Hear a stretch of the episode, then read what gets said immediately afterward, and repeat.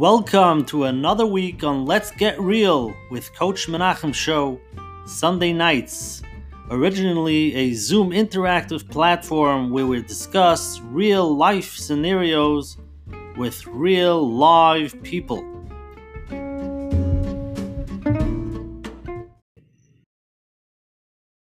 Hi, everybody. Welcome to Coach Menachem Bernfeld here. Erev Pesach, right before Passover. Thank you for joining us.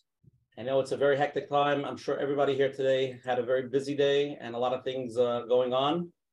And uh, we're all knocked out, including me. So um, we're here to get some physics. Even though we had a long day, we need physics before Pesach, and we got to be, you know, we got to be strong. So we're gonna take a big topic. Okay, tonight's share is share 139. Dr. David, share 139. Wow. Nice. This platform is growing, Hashem, and keeps on growing every week. It's getting out there, and we always thank every week for the people that post on the WhatsApp statuses, the email to their friends, they tell people about it. Let people know. Again, I said not every program may, might be for you. Some programs are different topics. If not, post it. Let people know about it. You don't know who's dealing with what. So it could be a tremendous chizik and people for people, and uh, we're here to grow together. The Sichas Haverim is a place to talk and to really get things clear. If anybody wants to join the WhatsApp chats, you can WhatsApp me at 848-525-0066, 848-525-0066. Every Sunday, I'll send you the flyers with all the information. If you want to sign up to the emails, you can go to can sign up every week to get the emails of the shiurim and the replays and everything that's happening in the back end of Coach Menachem. All the people that are watching this uh, replay on YouTube, you can click on the like button, like the share, click on, click on the subscribe buttons. You, every week when Menachem puts up the videos, you get a ding. Get to watch them at Shem Monday, 2:46 a.m. Every Monday sharp. So please join, be part of it, and let's grow. Okay, we want to start our first thanking all the advertising sponsors who promote us online, the Lakewood Scoop here in Lakewood, Ellie and Ariel from Five Town Central, Kyla Kaufman from JCN. We're always supporting us on all the Jewish digital platforms. OK Clarity is a play is cooperating with uh, with Coach Menachem. OKClarity.com, you find professionals, vetted, extensive experience working in the Jewish community. You can even find Coach Menachem there. If you're in the market for a therapist, coach, anything like that, please join. They have status. Um, the number is 917 426 1495. Again, that's 917 426 1495. Again, if anybody's here the first time, every Sunday night, hello, where are you? For the last three years, every Sunday night at um, 9.30 p.m., we've been doing uh, Eastern time, we've been doing these programs with different Rabbanim therapists, the best of the best. And please join us every week. Um, again, Shem, next program will be after Pesach. Hope, we're hoping April 16th, so right after Pesach. We're not sure 100%. We have a bunch of big, big speakers coming on. Rabbi Wawa Jacobson's coming on, Rabbi Joey Haber, Rabbi Yossi Zakatinsky. They're all coming over the next few weeks. So please join us. The topics are going to be very powerful topics. We didn't clarify exactly them yet, but we're working on it. Please join us after Pesach, and everybody should have a great Pesach as well. Um, tonight's show, we have a exclusive the honor of having world famous Dr. David Lieberman. He's a best-selling author, author with many books. He speaks all over the place. Last time Dr. David Lieberman was on the program, it was a very, it was a knockout program. I remember calling him after the program. He was like, "I need to go to sleep. I just knocked me out." So whatever that was, that was just like that was your first time. That was your first rodeo. So now you're coming prepared. You're gonna be able to handle it. I'm sure you worked out today. You took a good sleep. You ate breakfast. So you're ready to take on tonight. I'm show all the hundreds of people that will be here, the thousands of people that will listen to it later. Hopefully, it'll be a knockout cheer. It's very powerful. Okay, tonight's cheer is 139. We're being Mechabed, Reb Arnoy free to tell us what does 139 have to do with tonight's topic. Share 139, our topic for tonight is deflating our ego, cleaning out our inner chometz. So I figured we could definitely deflate the number to 138. A chometz is actually Gematria 138, but in reality, there's a rule in Gematria that you could add a kailul, which means you could always add one more. So even though it's chometz 138, with the kailul it is 139. So we should all be zeicher to deflate our ego, cleaning out our inner, inner chametz to cover Pesach. Amen. Beautiful, beautiful gematria. Thank you, Anoyach. Thank you for uh, coming up with that. okay, we're going to start off first with our host, Coach Menachem Bernfeld. Tell us what we're doing here tonight, what we're trying to talk about, what we're trying to accomplish here. Let's go. Thank you. Thank you very much. I want to welcome everyone to another Let's Get Real with Coach Menachem. Baruch Hashem, we're up to number 139. And it's an honor to have Dr. David Lieberman back, like we heard. And it is Erev Pesach. Some of you feel it, and some of you maybe are going away and don't feel it. But wherever you are, it is, you know, hectic, a lot going on. And some of you made it took some time off to sit here and to see how you can grow, get ready in Mitzvah Hashem to get to the Seder. And I've heard in the past many say that anger is worse than chametz. Now, I, am sure we're going to discuss a little bit tonight to understand what that means. There's something much deeper than chametz, something inside of us. The Gemara says, "Mima akiv sa'ar isa." Like who is who is not letting us be who we want to be? If we're in a good state, if we're in a good place, we're relaxed, we're happy with who we are, then we all want to do the right thing. We don't want to, you know, blow it up or hide. We all want to be there, but we all have something inside of us, whether it's called the ego, or we'll hear tonight, maybe the Sahara. It doesn't let doesn't let us just be who we are, and that's something we have to figure out. Sometimes it's very deep. Uh, it's hard to see it on yourself maybe a good idea to ask somebody else, somebody you're close to, with uh, they can give you the right feedback. So that's the, the Gemara says we all want to do the right thing, but there's something inside of us, the sa'oyer shabisa, that chametz inside of us that's holding us back from just being healthy, authentic self. I think there's a, I think there was in the yeshiva in the Vardik. They used to work for many years, and uh, a mussar, and he, there was one guy who sat there for many years saying, "Ich bin agonished, ich bin agarnished, I'm a nothing, I'm a nothing." And once man, there was a new a new talmid came in, and right in the beginning, he was starting off, "Ich bin a nothing," and and that guy who was working with him for many years turned around and said, "Excuse me, you just arrived. It takes time to be a nothing." So I'm sure we'll hear much more what it means that deflating the ego. What is the ego? What is the chametz? Walking around saying I'm a nothing is not what we're looking for. How to be a something on a healthy way. And it's a big zchus to have Dr. David Lieberman. And in Hashem, we should be able to grow with the conversation in Hashem. Uh, Coach Menachem, beautiful opening. Okay, let's just recap over here. Tonight, the topic is deflate your ego and let your authentic self shine through, clearing out your inner chametz this Pesach. Okay, and uh, again, a lot of people ask me why we're doing the share of Pesach. I said, even though today is a busy day and everybody's overworked, we, we all need chizik when we go into Pesach. So everybody is here tonight coming for that. We appreciate that. So um, I'm going to read your bio, Dr. David, and please open it up, okay? Dr. David Lieberman, a PhD, is award-winning author and internationally recognized leader in the fields of human behavior, interpersonal relationships, blending the wisdom of the Torah with the cutting-edge research. Dr. Lieberman's writings and lectures captivate both scholars and laymen alike and are enjoyed by people of all levels from all backgrounds. His 13 books, which have translated into 28 languages and include two New York Times bestsellers, have sold millions of copies worldwide. Dr. Lieberman's works have been featured in hundreds of major publications and also appears as a frequent guest on the national media outlets. His latest book, Mind Reader, is also available at bookstores nationwide. You can go to Torah anytime to draw hundreds of video lectures. Dr. David, thank you for joining us. The floor is yours. Please open it up. Thank you, and thank you to everyone uh, for coming, joining us here at Pesach. It is an auspicious time and certainly a busy time. And I would like to do in the short time that we have together is just to begin by fleshing out exactly what the ego is. And when we talk about deflating the ego, getting rid of the chametz, exactly what that means.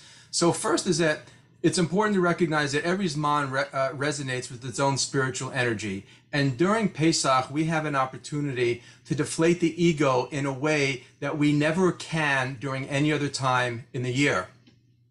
Now, we talk about deflating the ego. What exactly is the ego? In a nutshell, the ego is the false self. It is the Yetzer Hara, the serpent incarnate. And here's how it works. Here's how it comes to life, and here's how we diminish it. And then from this, we'll be able to unpack everything. The more self esteem a person has, the more, and self esteem refers to the degree to which a, lo- a person loves themselves and feels worthy of good things in life. That's what it means to have self esteem. So the more self esteem a person has, the smaller the ego. As the self esteem decreases, as I love myself less, as I feel less worthy of love and connection, my ego now is going to engage to compensate for feelings of guilt, inferiority, shame, and so on. Aspects of the self that I'm not willing to accept and acknowledge. So again, The smaller the ego, excuse me, the, the, less self-esteem I have, the bigger the ego. The more self-esteem I have, the more I love myself, the smaller the ego. As my self-esteem decreases like a seesaw, the ego is now going to expand. The job of the egos is to protect me, my insecurities, my feelings of inferiority, and so on, and to project an image of what I'm not. So think of the ego as a projection machine, an image of how you want the world to see you. And the wider the gap, the bigger the chasm between who you really are and this image, the more draining it is. And we know this is true in our own lives. Anytime you try to put on a show, twist and contort, move away from what you know is right and responsible so that somebody will like you, will love you, accept you, give you a pat in the back, say, yeah, Shakar, great job. Whenever you move away from what you know is right, from who you are, in order to accommodate someone else's perception so they'll see you in a certain way, it chips away at our self respect. So the more authentic we are, the more emotional energy we have, certainly, and the, the shorter the distance between who we really are and this projection is. So ultimately, the key to dissolving, diluting, deflating the ego lies in increasing our self esteem. The more we genuinely love ourselves, the smaller the ego. Now, how we go about doing that, we're, we'll, we'll get to Mitzvah Shem uh, throughout the course. But what's interesting to understand is that as the ego engages, different personality types are going to unfold, which leads us to understanding a very big myth, uh, or rather, uh, sort of um, dissolving that myth. And the idea about someone who has a big ego is very egocentric, and if a person, uh, you know, comes across very meek and seemingly humble, they have a small ego. Not so fast you can have high self-esteem and a small ego, right? That's the healthiest person. That's me. No, I'm kidding, right? That, that that's the healthiest person. And again, it's not an all or none. Uh, there, there are many uh, degrees here on the spectrum, but generally, the higher the self-esteem, the smaller the ego. That's the healthiest person. As self-esteem decreases, the ego engages. You have two different personality types will unfold. One is you can have the loud, obnoxious, arrogant type it's the person who is literally egocentric. The world revolves around them. We know people like this. Everything is about them. You can also, though, have low self esteem, and we call it dented ego. That is the perpetual people pleaser, the uh, the doormat mentality. That person also has low self esteem, and they do have an egocentricity. However, because of their personality, meaning they are not aggressive, they are not rough, they don't seek confrontation, they seek to connect. They're more passive. They're going to come across as much more of a meek people pleaser and so on. And it's very easy to confuse this person with someone who has high self esteem and very humble. When in truth is, they're not really giving, which is what a humble person is able to do. A person like this allows themselves to be robbed. For example, it's a difference you're walking in a bad neighborhood, someone says, you know, can I have your watch? They're not really asking you a question. They're telling you what they want. So when we give out of feelings of guilt or we feel like we can't assert ourselves, uh, then we're not really giving. We're giving, we're allowing ourselves to be robbed to assuage feelings of guilt, inadequacy, and shame, and so on. We, we uh, on the surface, it looks like we're giving, but we're really not, which is why if you can't say no, you can't say yes. And this comes into play a lot with people pleasers who they want to see themselves a good person. They say, I'm being a tzaddik, I'm being a tzaddikus, I'm being a good person, I'm giving, giving, giving, when really they're telling themselves that narrative, they're allowing themselves to be taken advantage of because they don't feel like they can say no. But in truth is, again, if you can't say no, you can't say yes. So ultimately, the a person with high self-esteem is going to have the smallest ego. And what happens is, is that as the ego diminishes, not only does life satisfaction increase, but our emotional health does. Because as Chazal explain, it's the ego, the a horror that blocks perspective. Just to take a step back here, the Medrash explains that Adam HaRishon could see from one end of the earth to the other. Before the Yetzer became internalized, man's perception was unfettered. Once the Yetzer Hara becomes a part of us, we begin to see through this cloudy lens of I. The degree to which we're able to diminish the ego is the degree to which we're able to see reality more clearly. And make no mistake, the smaller the ego, the wider our perspective, and the more reality we let in.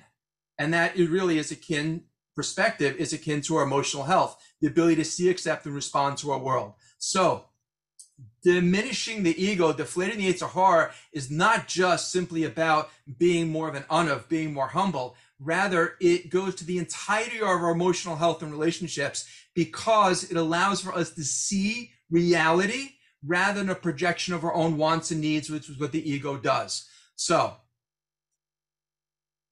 just to, to to recap, and then I guess maybe we'll take some questions. And that is again, the more self-esteem I have, the smaller the ego. As my ego, as my, as my self-esteem goes down, I like myself less. What seeps in is this thing called shame, and an asterisk goes there because there's two types of shame. Maybe we can unpack it later. There's genuine shame, authentic shame, and there's what we call toxic shame. Authentic shame is I acted in a way that's beneath my madrega, beneath my spiritual level. Which shame, by the way, it's important to notice different from embarrassment. Embarrassment only exists in public because it's a function of the ego. Meaning, for example, you ever like, you know, try and walk through those doors with the electric eye, but it doesn't work and you bump your nose, right? The first thing you do is you look around to see if anyone saw. If no one saw, then you go forward. Okay, fine. It's not embarrassing. Shame exists in public or in private only because we did something that we know is wrong.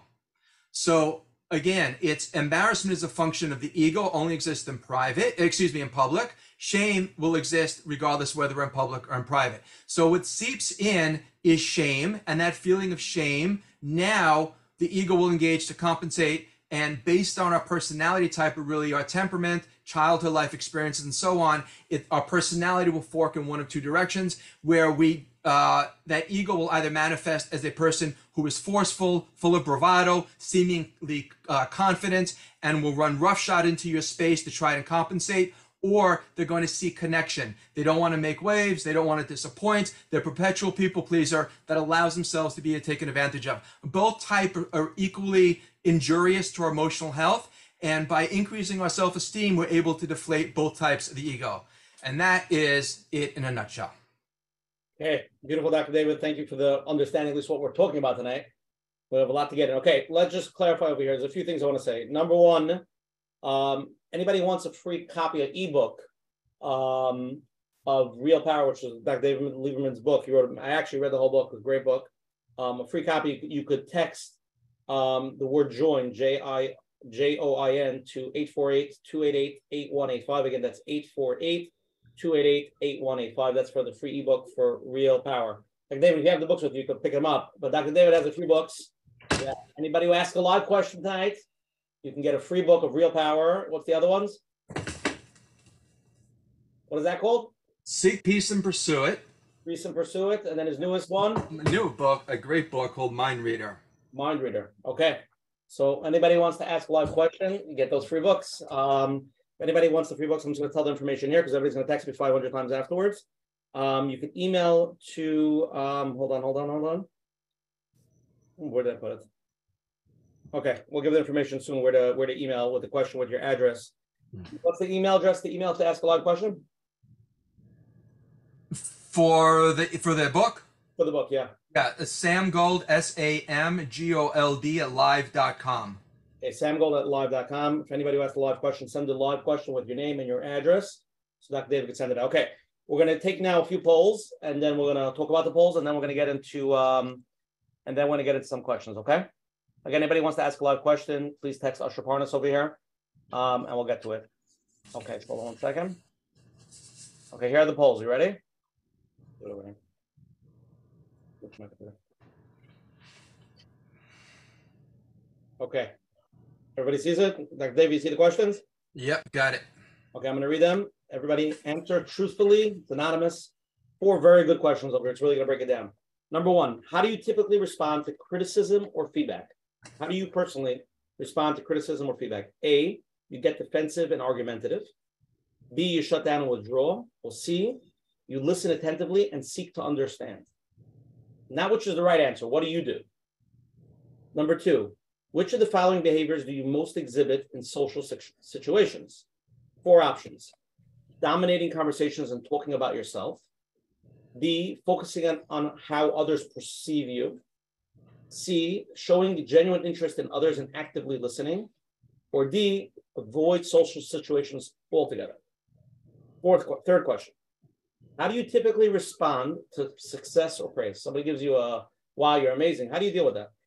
You take all the credit and feel superior to others, feel like an imposter and downplay your accomplishments. Or number three, acknowledge your achievements and express gratitude. And the last question, the follow-up question to that is, how do you react when somebody disagrees with you? Number one, get defensive and argue your point aggressively. Number two, you shut down and refuse to engage in further discussion. Or number three, you listen to their perspective and try to find common ground. Four very, very good questions. Please answer them how you deal with it authentically.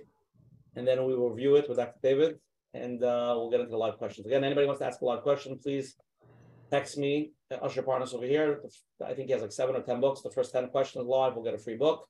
It's a real book, it'll be mailed to you. And anybody who wants to join and get a free ebook of, of, of Real Power, you, you text join to 848 288 8185. That's 848 288 8185. And we put it in the chat as well. Okay, five more seconds, and then we're going to share the results.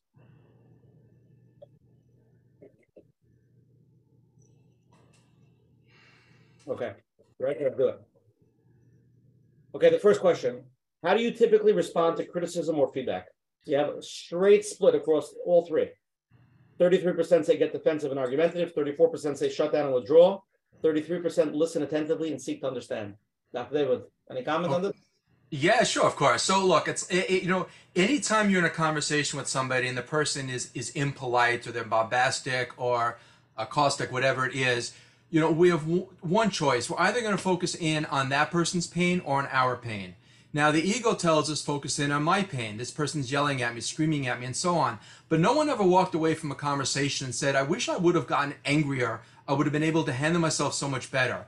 When a person's ego gets involved, they're going to do one of those two things. They're either going to get defensive, defend themselves, right? Because their ego doesn't want to admit that it's wrong, that it made a mistake, or they're going to simply shut down and withdraw. And this goes to the two personality types. You can guess, Usher, who is going to do what. Meaning the aggressive person is going to get defensive and argumentative, whereas the people pleaser is likely to shut down and withdraw. Obviously, the most effective, which is a sign of higher self esteem, is to listen and to understand, which means then that I'm open, I'm willing to be vulnerable, willing to risk the fact that I may be wrong, I may not be right. But in doing so, of course, I have the opportunity to connect and to grow. But as long as I'm busy protecting myself and projecting an image, not only am I not going to seek to understand this person because I'm busy defending myself, but I'll never grow because I'll never hear anyone else's perspective. I'm just going to hear sort of an echo chamber of my own wants and my own needs. Beautiful. Okay, let's go to number two. Interesting question. Which of the following behaviors do you most often exhibit in social situations? Only 7% of people say dominating conversation and talking about yourself. 30% focusing on how others perceive you. 51% show showing genuine interest in others and actively listening. And 13% avoid social situations altogether. Interesting. So look, it's half the people here, uh, which is probably pretty representative, are unable to focus in on the other person because of the ego. And the ego is going to do one of those three things. It'll either dominate the conversation, it'll focus on how other people perceive us, or it'll avoid the situation altogether out of fear of failure, rejection, or disconnection. Uh, so, you know, you know, I, I, one of the things that I encourage people to do, particularly people who are shy of social anxiety, is when you're in a conversation with somebody, what we typically do is we engage in what's called self-enhancement um, acts, meaning we try to get the other person to see how amazing we are, and in doing so, think they'll like us more. Rather, have in mind the following, and you'll have much better conversations. Have in mind, I want to leave this conversation with this person feeling better about themselves. And it's an amazing thing that happens is not only will this person feel better about themselves, but they're going to like you more as a result than if you tried to get them to know how great you are. And something that I've heard many times repeated, and it's just so valuable. Imagine everyone you're talking to has a sign on the forehead that says, Make me feel important, make me feel significant. Everybody wants to feel valued. Everyone wants to feel respected, heard, and validated. And when you talk to somebody, if you have in mind making that person feel good, you're going to have a fantastic conversation and you're going to be able to uh, be much more impressive than you would otherwise trying to get them to like you. Okay, amazing. Let's go to the third question. how do you typically respond to praise or success? Only 2% of people say take all the credit and feel superior. 45% feel like an imposter and downplay their accomplishments, while 53% acknowledge your achievements and express gratitude. The mix over there. Yeah, I, I think it was um, maybe Rev Salanter who said that uh, the hallmark of a person who's worked on their middos is when they're moved by neither excessive praise or criticism. Whatever the person hears, in other words, what somebody thinks of you oh, is just that. What somebody thinks about you, it really has nothing to do with you unless you make it about you. We see other people how we need to see them. So if somebody needs to dislike you, if somebody needs to criticize you, you know, uh, not only just what they say to you, but we treat other people based on how we feel about ourselves. Because if you think about it, you give love, you give respect. If I don't love me, what do I have to give? If I don't respect me, what do I have to give? So very often, a person who is pejorative, condescending to us, uh, speaks meanly toward us, it's because that is how they need to see us. They need to cast us as a villain. They have their own narrative. It really has nothing to do with us. It's entirely about them and how they need to see the world, which, by the way, the research shows that the more um, uh, the, the, the more positive you see other people, the generally speaking, the better your emotional health is. The more negatively you see other people, generally speaking, the less emotionally healthy you are. Our ability to see the good in other people, to focus on the good, it reverberates back to a function, uh, not just how we see the world, but of our own emotional health. Okay, let's go to the last poll over here. How do you react when someone disagrees with you? 23% of people say get defensive and argue your point aggressively. 13% of people say shut down and refuse to engage in further discussion. 64% listen to their perspective and try to find common ground. Right. So this is very similar to the first question how do you respond to criticism? Uh, and that's when somebody disagrees with you. Again, you have one or two choices. You can either be vulnerable and risk the possibility that you may be wrong, or you're going to just lash out and attack the person because you need to defend your fragile self esteem, or you're going to cut, disconnect, because if I disconnect from you, I don't have to fear rejection. I don't have to fear disconnection because I'm unplugging to avoid that pain, which is why sometimes it comes up in marriage is that, you know, two people come together and it's, it's funny how, you know, this works out sometimes. You have one person who, when they feel hurt, they need to feel heard, meaning they're going to seek connection and seek to understand, while the other person's style, when they feel hurt, is to disconnect. So you have one person moving away and the other person coming after them, and each one's needs are not satisfied. The person who, who disconnects just needs some time to be able to recharge and to rethink and to recoup, while the other person uh, feels very hurt by that disconnection and is going to continue to seek out to try to connect. So unless those people uh, get on that same sort of communication wavelength, they're going to find themselves uh, in disagreements that spiral into something much less healthy. But once they learn each other's communication style, it becomes a game changer in dealing with disagreements. Okay, amazing, Dr. David. Okay, again, live question. Let's go first. Um, okay, unmute. You're on. Hi, Dr. Lieberman. Thank you for taking my question and being with us. Um, I actually read your book, Real Power, many years ago. Um, it was very insightful and helpful. Um, throughout my experiences of what we're discussing tonight, there's something I wasn't able to pinpoint. Um, there is this idea of ego, like you mentioned, but there is this also idea that I heard that if you want to have real self esteem, you have to have a form of self, some sort of healthy self. And as much as I try to shift and get there, I don't know what it means. How would it feel to be there? How how do we actually differentiate maybe both in a logical way and in a way of how one would feel between an egoistic self and the healthy self that one should have to live a healthy, balanced life. Right, sure. Thank you. It's a beautiful question, and it's very often misunderstood. People talk about you got to have a healthy ego, you need a sense of self, and, and they're conflating the definitions. The self esteem and the ego are inversely related. The more self esteem you have, genuine love for yourself, your neshama, uh, the small, the ego. As a person's feelings of self worth diminish, I feel less valuable. My ego is now going to engage.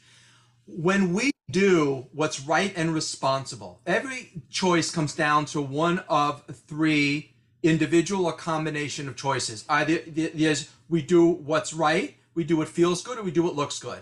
We do what's right. That's our conscience, our neshama, our soul. We do what feels good. That's the guf, the, uh, the the physicality. Or we do what looks good. That's the yetzer hara, the ego.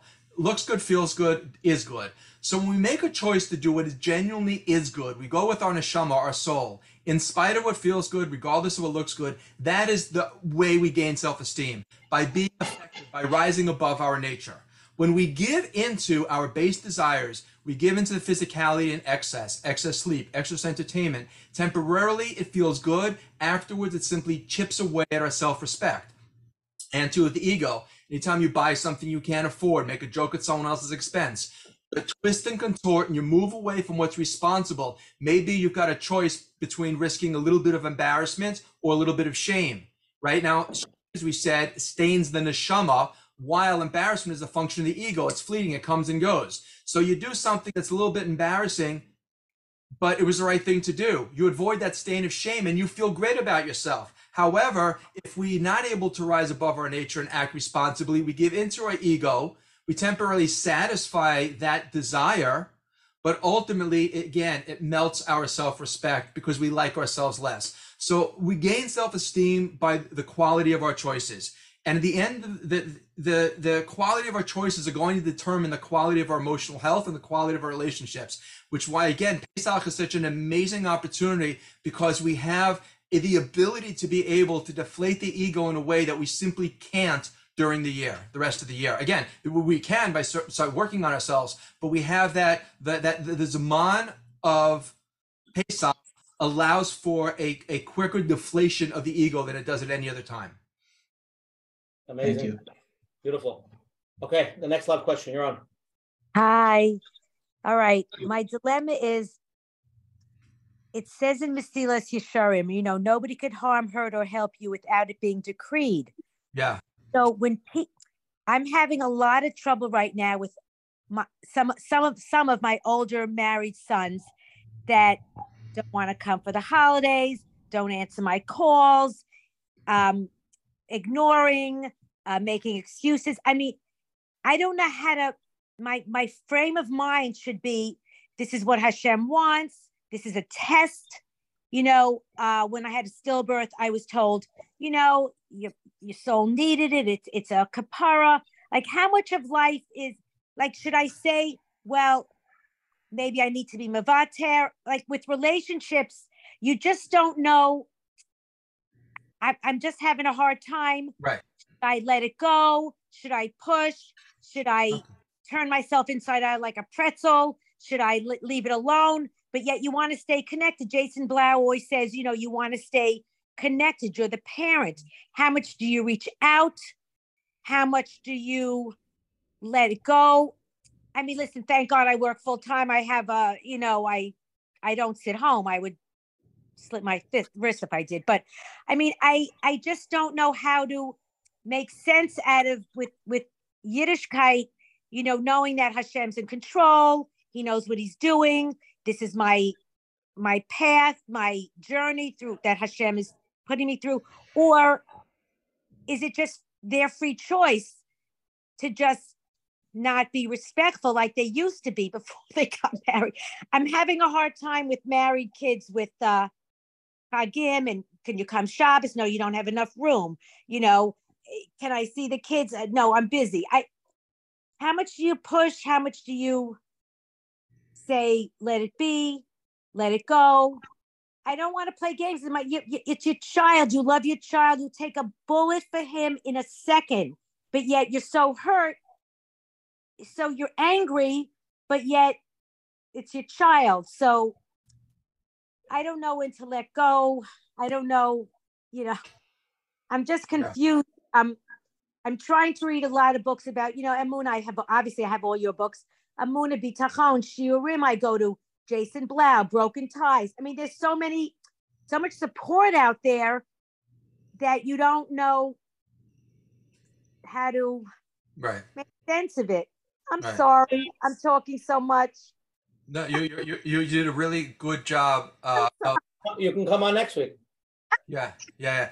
Yeah, so, so look, uh, so uh, our, our heart goes out to you. Can't imagine the the, the difficulty, and, and there's there's a lot a lot to unfold here. And there's this one the hashkafa question in terms of you know, can something, nothing happens without, unless it's decreed uh, uh, above. That's true. But what's important to recognize is we have to do our shtadlis, meaning that just because something happens to us doesn't mean that it had to happen. So we have to do, as, as you know, may, may, know, I wrote a book called How Free Will Works, and there are a couple of chapters that actually address this particular point because it goes to the core of, you know, at what point does our bechira intersect with hashgacha and the fact that something's decreed.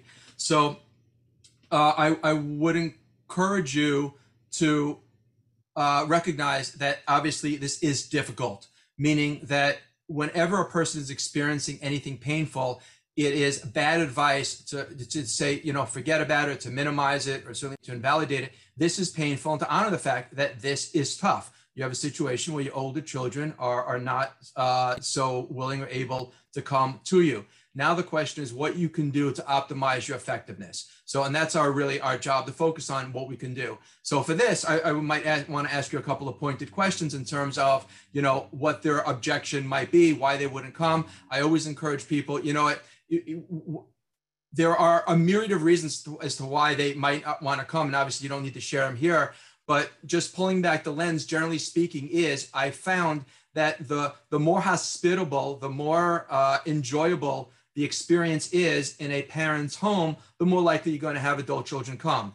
And sometimes we uh, aren't always mindful of how critical we can be or how dour or um, how really just unpleasant the experience could be. It may have worked fine when they were growing up in the house and okay, but now if they're married, maybe that their their spouse or their children, their children uh, aren't comfortable in this arena. So again, I just encourage you. I don't know where who's doing what, but the the responsibility on your part in terms of a Ishtadlis is to do whatever you can to optimize the environment. And that's it. And that's all you can do. So that's all you can control is you can make the, the environment that they're in as enjoyable and as pleasurable as possible. So that I found is something that can be a, a deal maker or deal breaker and uh, for a lot of families. And secondly is ask them, quite frankly, what it is that they want. In other words, they may say we need more space, we need more room, or we don't like it that you know kiddush starts late. Whatever it is, see if you can accommodate them or see if you want to accommodate them, and that's it. But all of this, by the way, is predicated on a conversation, predicated on dialogue. So the real issue here is the relationship. It's not the fact they don't want to come. What you want to do is focus on the relationship. So I just, in broad strokes, again, I would encourage you. And I don't know if you're doing this or not doing this. You can tell me if maybe you are, to avoid being as critical, uh, avoid being critical, period. Try to be as positive, certainly as warm, and make the atmosphere as enjoyable as possible. And ask them, specifically speaking, what it is that is keeping them from coming and see if you can do your best to address it. They may be unreasonable. Maybe they don't recognize the full mitzvah of kibbud av. I don't know. But if it's very important for you to have them there, then you would want to find out exactly what it is their objection is. Does that make sense? Beautiful, Dr. David. Yes, excellent, excellent. Okay. Okay, let's go to the next live question. Unmute. Hi. Hi. Hi, Dr. Lieberman. Uh, I heard you speak many years ago, and, and your wise words have stuck with me. They were incredibly meaningful. And I just wanted to follow up um, kind of from the survey questions. And I'm wondering if you could share some best practice strategies to manage one's ego while also trying to impress someone throughout the dating process. Ah, Great question. Very good. So it's like this we have an obligation to put our best foot forward, right? That is nothing to do with the ego, meaning that, um, you know, sometimes people go on, on a date and, you know, it's, it's, they, they'll say, if this person doesn't know the real me, then I, they're not for me. So I'm going to tell them about every medication I've been on, every therapy I've been through, every ex. Going to let it all out there on date number one. If they and if they're still standing, then they're for me. That's like you know going on a job interview and the and you know in five minutes into the job interview saying just so you know I'm really not a, a morning guy and I'm going to be sleeping late and coming in late. You know, forget about on you know Fridays. I'm out and you want to put your best foot forward. So when we talk about the ego, we're talking about moving away from what's right and responsible in order to accommodate someone else's perception. That has nothing to do with letting your authentic self shine through let this person know how amazing you are, how terrific you are. All your positive, by all means, put them out there. You cross the line when you're when you are presenting an image that's either not true or you're twisting and contorting, comporting who you are so that somebody will like you. That's when, by the way, that arrogant sort of you know feeling comes through and we lose self-respect for ourselves. But it is letting your authentic uh, beauty and majesty and all the good that you are shine through. Let that come through. That has nothing to do, you know, and anav, a humble person is not somebody who doesn't recognize their traits and qualities. To the contrary, that's an egocentric person, by the way, because if they really recognize their greatness, they wouldn't tell everyone how great they are. They do it because they don't feel it themselves. A real Anav recognizes their magnificence, right? And they uh, they are okay displaying it. It has nothing to do with arrogance, nothing to do with um, with bravado, nothing to do with false confidence, nothing to do with the ego. Again, let your authentic self shine through. As soon as you begin to twist who you are and um, do something or say something and be something that's not your authentic self, that's when you know you're crossing the line into the land of the ego. David, beautiful. I'm going to jump. I have a lot, a lot of questions. But I want to jump to this question because maybe this is the other half of the question. The question is like this: I'm confident. Um, I am dating now, and I think it's extremely important to marry someone with a high or healthy self-esteem. Is there a way to pick up on other people this very important trait? So this is the other, the flip version. Sure, sure. It's a great question. And look, you know, there are a number of reflections of self-esteem. One of the things that I look for are is the person's relationships, because very often we find that a person's self-esteem slash their emotional health, right? We said at the beginning, go hand in hand as do the quality of the relationships. People who generally have good relationships have higher, uh, better emotional health. People who have less uh, quality relationships have less good emotional health. And uh, as actually was a psychiatrist, uh, I think uh, Robert Glasser, who, who said, and I'm paraphrasing only loosely here, that in his in 40 years of psychiatric practice, he's found that the people who are unhappy in life are the ones who are unable to get well get along well with the people they want to get along well with. Now, we're all entitled to one or two people in our lives who we don't get along well with. That's okay. You know what? It, it that, that's where the rubber meets the road. That's where our, our, our middos, you know, sandpaper for middos. That's okay. But if we have difficulty with everybody, then it's time to look in the mirror. So one reflection of self-esteem slash emotional health is the quality of a person's relationships. What are the, the relationships like with the people closest to them? Um, that's one. I look to see how they get along with people who they don't have to be nice to. How do they treat, uh, particularly on a date, the busboy, the waiter, the cab driver? You know, do, are they respectful to people who they don't need something from? Because ultimately self-esteem is going to be a reflection of how I treat me and how I treat you. Meaning that, going back to original model, I treat myself with respect and you with respect, that's high self-esteem. I treat myself with respect, you poorly, that's the arrogant, obnoxious mentality. Conversely, I treat myself poorly, I don't have self-respect, and I treat you well, that's the doormat mentality. That person may seem like an anav on the surface, but if they're not willing, not able to invest in who they are and grow who they are, then unfortunately, even though it may look like a person with high self esteem, it's really a person with a dented ego that doesn't feel worthy of love and connection. So they sell themselves out, they sell themselves short, they allow themselves to sort of be malleable, not because it's right, rather, they have that deep fear of disconnection. So they are going to be as flexible as possible to avoid anyone saying, I don't want anything to do with you. The, those people that sell sell themselves short, there are many people that believe it's true. They really don't believe they have anything to sell. Of, of, of you're, you're great, raising a great point, Coach Menachem. Yes, they do believe it's true. Um, if they didn't, they wouldn't do it.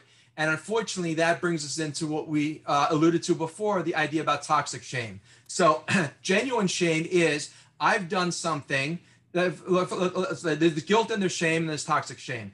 Guilt is I've done something that was wrong. Okay, I'm a human being. Shame is my feeling that I'm less valuable because of it. I'm now less worthy because I did something that was wrong.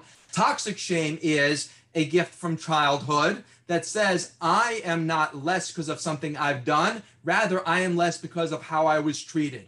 I was treated poorly. Uh, boundaries were crossed. I was held to standards. Uh, levels of accountability and responsibility that weren't really mine. So I was made to feel less good even though I didn't do something, but unfair burdens and obligations, and responsibilities were placed on me. So I was left feeling ashamed that I didn't measure up, right? Not because of what I'd done, again, because of what somebody else had done to me. So that's a feeling of toxic shame. So, yes, your perpetual people pleaser is going to be filled with toxic shame, not genuine shame, because they may very well be a good person and they probably are. They try and do the right thing. Uh, however, they've got this tape playing in their head that says, I'm worthless, I'm no good, not because of their actions, but rather of the actions of others toward them. And many, many people are not aware.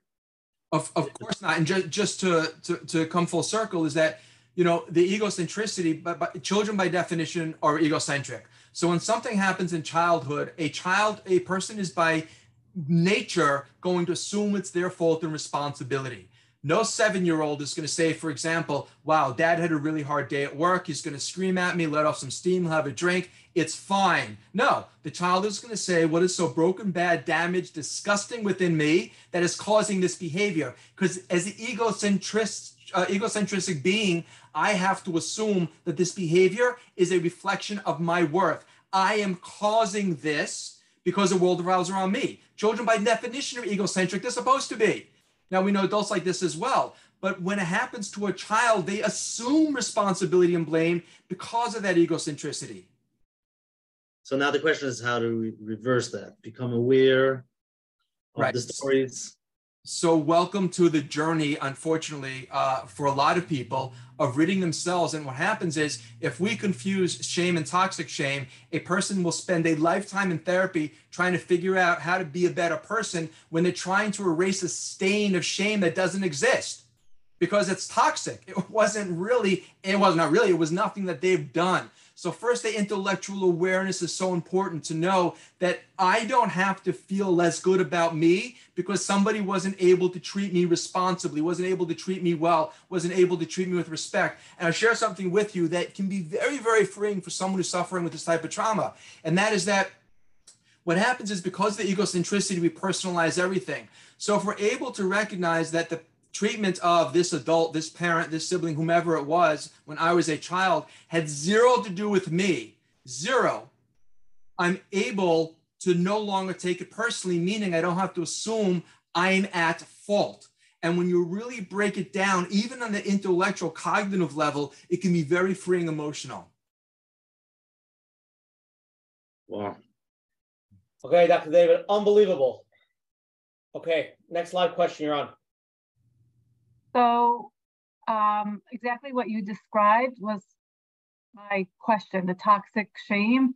And if a person internalized that message because of that's what they heard and that's what they learned as a child, then so how do you deal with that person who always takes everything personally? And how do you develop a healthy self-image and and you can know all the information but it's still i can know that it's not me and that it's the other person but still there's every time a workaround like a like an like an exercise Right. So that's, an excellent question, and th- there's a number of things you can do, quite frankly. And I don't mean to uh, to short circuit the the trauma therapy process because there there is a, a protocol and there are a number of very good ones and effective ones. Uh, having said that, again, first reminding yourself constantly that how somebody treats you is a reflection in today, today, what what's valuable for unwind that tape. What happens is this: you recognize it intellectually, but you've got this old tape playing, or at least anyone for, over 40 knows what a tape is. You got this old, I don't even know what a modern day example would be, this old recording going on in your head saying, I'm worthless, I'm no good, and so on.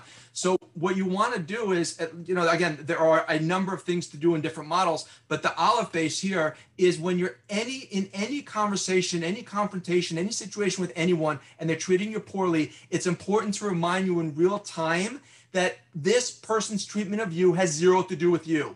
That in and of itself is very valuable for unwinding the trauma because the more you allow for the uh, the validity of this person's treatment to be a reflection of your self worth, the more credence you're giving the past. So you undo the past again, in part, it's just a, not always effective for everyone, but it's a very good uh, way to at least take you know a step forward. Is in real time, in real space, to remind yourself how this person treats me has nothing to do with me. As we said before, you give love, you give respect. It is a reflection of their own self worth, their own character, their own ability, their own capacity. So, uh, their treatment of me has nothing to do with me. You're going to find your behavior, your interaction with this person changes. As it changes in real time, you're going to find that the hold that the previous trauma has for you will begin to diminish. A very good example, by the way, is as follows. You know, you see somebody in who is physically handicapped, they're in a wheelchair, they can't move, they can't walk, they can't play ball, whatever it is. You don't say that this person, you know, is doing this to you. They're doing it because this is their capability. Or let's say you're walking along and somebody bangs into you. You turn around and you see they're visually impaired. They're blind. They can't get by. They didn't see you. So you don't take it personally anymore. Ah, this person has a cane. They didn't see me. It's about them. It's not about me the more you remind yourself that someone else's treatment, again, of you in real time, today, tomorrow, the next day, has nothing to do with you. Now, we have an obligation to look in the mirror, ask ourselves, Am I doing anything to cause this person pain, and so on. But if we take it personally and get upset and feel they're treating us this way because of a defect or deficiency within us, again, we reinforce the trauma. So, the long answer to your very good short question is one tool, one strategy to unwind from that trauma is in current interactions Remind yourself that how this person treating you has nothing to do with you. It's a reflection of their own self-esteem, their own their own self-worth, their own ability to give. Your interaction with them will be different, and again, it will help to unwind you from that previous trauma. Okay, beautiful. Um, let's go next live question. Hi, sir. I mean, hi. Um, seems like you've answered a lot of these questions already, um, but I was going. You know, somebody who grew up with a lot of criticism uh, you know, so unfortunately, it's still a problem I have of being self-critical, but I have realized something that there is self-esteem and honest self-assessment. So I don't know how, you know, it, it unfortunately can affect self-esteem. It's not even a question whether you're a bad person, but you know, you might be, you know, for example, I could be a klutzy, you know, but what if everyone's expected to be good dancers? You know what I'm saying? There's like a competitive world or something where you're comparing to everyone else. So it's hard, you know, the, the different, the distinctions I think become blurred where, it, you know, are, you, you good example, Pesach. It's always an obvious, I always feel like everyone cleans better than I do, or what, you, you know, things that I count comparing. I don't, you know, so there's like that self-assessment and it can eat away at self-esteem. You know, you know yeah, yeah. well, criticism. Yeah. Let me ask you a question. Does any of your self-assessment produce a compassionate answer whereby you don't come out on top, but it's still okay? Well, yes. I mean, certain things. Yeah, I, mean, I know there's always going to be someone better, a bit better cleaner, you know, but but but it's it's just when you feel that. Yeah, I try. I know I'm my own yardstick. Right. But so, so again, I right. Yeah. you're asking a beautiful question and and just from how you're wording and how you're saying it it's it's clear you are. You, you know it, you know being self-critical is not about being self-aware. You know self-awareness is the key to emotional health. Self-awareness is what leads to self-acceptance ultimately self-esteem. So you know a person can't grow unless they're self-aware unless they begin to look at themselves. But the key to looking yourselves at yourself is twofold. It has to be done with compassion. A person who looks at themselves and says i am so dumb. I can't believe i did this. And trying to have an honest assessment with a voice that they wouldn't speak to their worst enemy with is not going to be productive. That's not self aware. You're already starting out behind the uh, eight ball. It has to be done with self compassion. And secondly, it has to be done with validation, meaning that if you're looking at your, first off, the, the Ramchal explains that envy rots the bones. Because if I'm busy comparing myself to somebody else, trying to measure to somebody else, I'll never optimize who I can be and what I can be. So the idea about self uh, comparison doesn't work. It's self growth. It's being a better version of ourselves, not comparing ourselves to anyone else. We're not supposed to be looking at anyone else. We're supposed to be looking at what we can do ourselves. So when you speak to yourself, I would encourage you literally, literally to speak in a voice that's calm and compassionate, unlike my voice right now. a voice uh, that's calm and compassionate. And second, validate the experience. It's okay to wow, you know what? you're trying hard to clean, you really want to work better. Again, forgetting about comparing yourself, it's tough. You know what? I don't know why I hold myself to the standard. Validate your experience rather than say and speak compassionately, but be invalidating, minimizing it. You know what? okay, fine, I heard I speak with myself compassion, but what am I doing? Why can't I do a better job of, of cleaning? You know what? My mother cleaned good. I mean, what's wrong with me? That's invalidating your experience. In much the same way when you're speaking to somebody else, the key is to speak with compassion and to validate, two with ourselves. If you want genuine self-awareness, it only happens when you get rid of the ego, and the ego is going to invalidate you, not just other people. That's its job. It invalidates, it minimizes, it blames. Your job is to speak with compassion to yourself, calmly, quietly, and to validate the experience. If it's painful, if it's tough, if you feel bad because you're not measuring up, that's okay. That's the beginning of self growth. I was going to say that kind of spirals into that imposter syndrome. You know, ah, you know, then okay. you said, I'm really, you know, yeah, I'm a fake. I'm really just not, you know, you know, I'm kidding myself, kind of a thing. You know, yeah. Right. So it's interesting. Uh, I, I just gave a, a, talk on the imposter syndrome. For those that don't know what the imposter syndrome is, it is, uh, I guess, self described, where a person feels, even though they're capable and that they are effective, that they're really a fraud, that they're not. Now, what's interesting is the imposter syndrome I, I don't know if you want to spend too much time on this. It has nothing to do with confidence. It has everything to do with self-esteem. Meaning, a person we think the imposter syndrome is somebody who lacks confidence. Not the case. They lack self-esteem. They lack the feelings of self-worth, which makes them feel like they're a fraud. If they actually were ineffective and they lacked confidence, then it wouldn't be an imposter syndrome. They would really be an imposter. They wouldn't be doing a good job. So, imposter syndrome is much to people's surprise, a function of low self esteem, having zero to do with confidence and how effective they really are. Okay. Keep okay. that We got like a million live questions. I don't know if you can handle it. We can go straight. We can go straight to the Seder now. You ready? Okay. Yeah. Hi. Hi. Um. So I have a question regarding a person who's like has this egoistic personality and i know he doesn't mean me. I know that um you know that it's his he, he wasn't he didn't have a normal upbringing and everything. Is there a way of of like helping such a person? Yes. Um oh, sorry. um no i want to just continue by saying that this person is my father. And i know like i respect him as my father but i know that he he he's a very powerful man. And he always he got his power by by i think by lifting himself up right and by putting others down. And and the older he's getting i feel like the more he's fighting for it and the less relationship he's ha- like less yeah. normal relationship he's having with people. But i i see him i see him in such pain. Like like he sees people disrespecting him. And i i want to know if there's a way for me to help my father.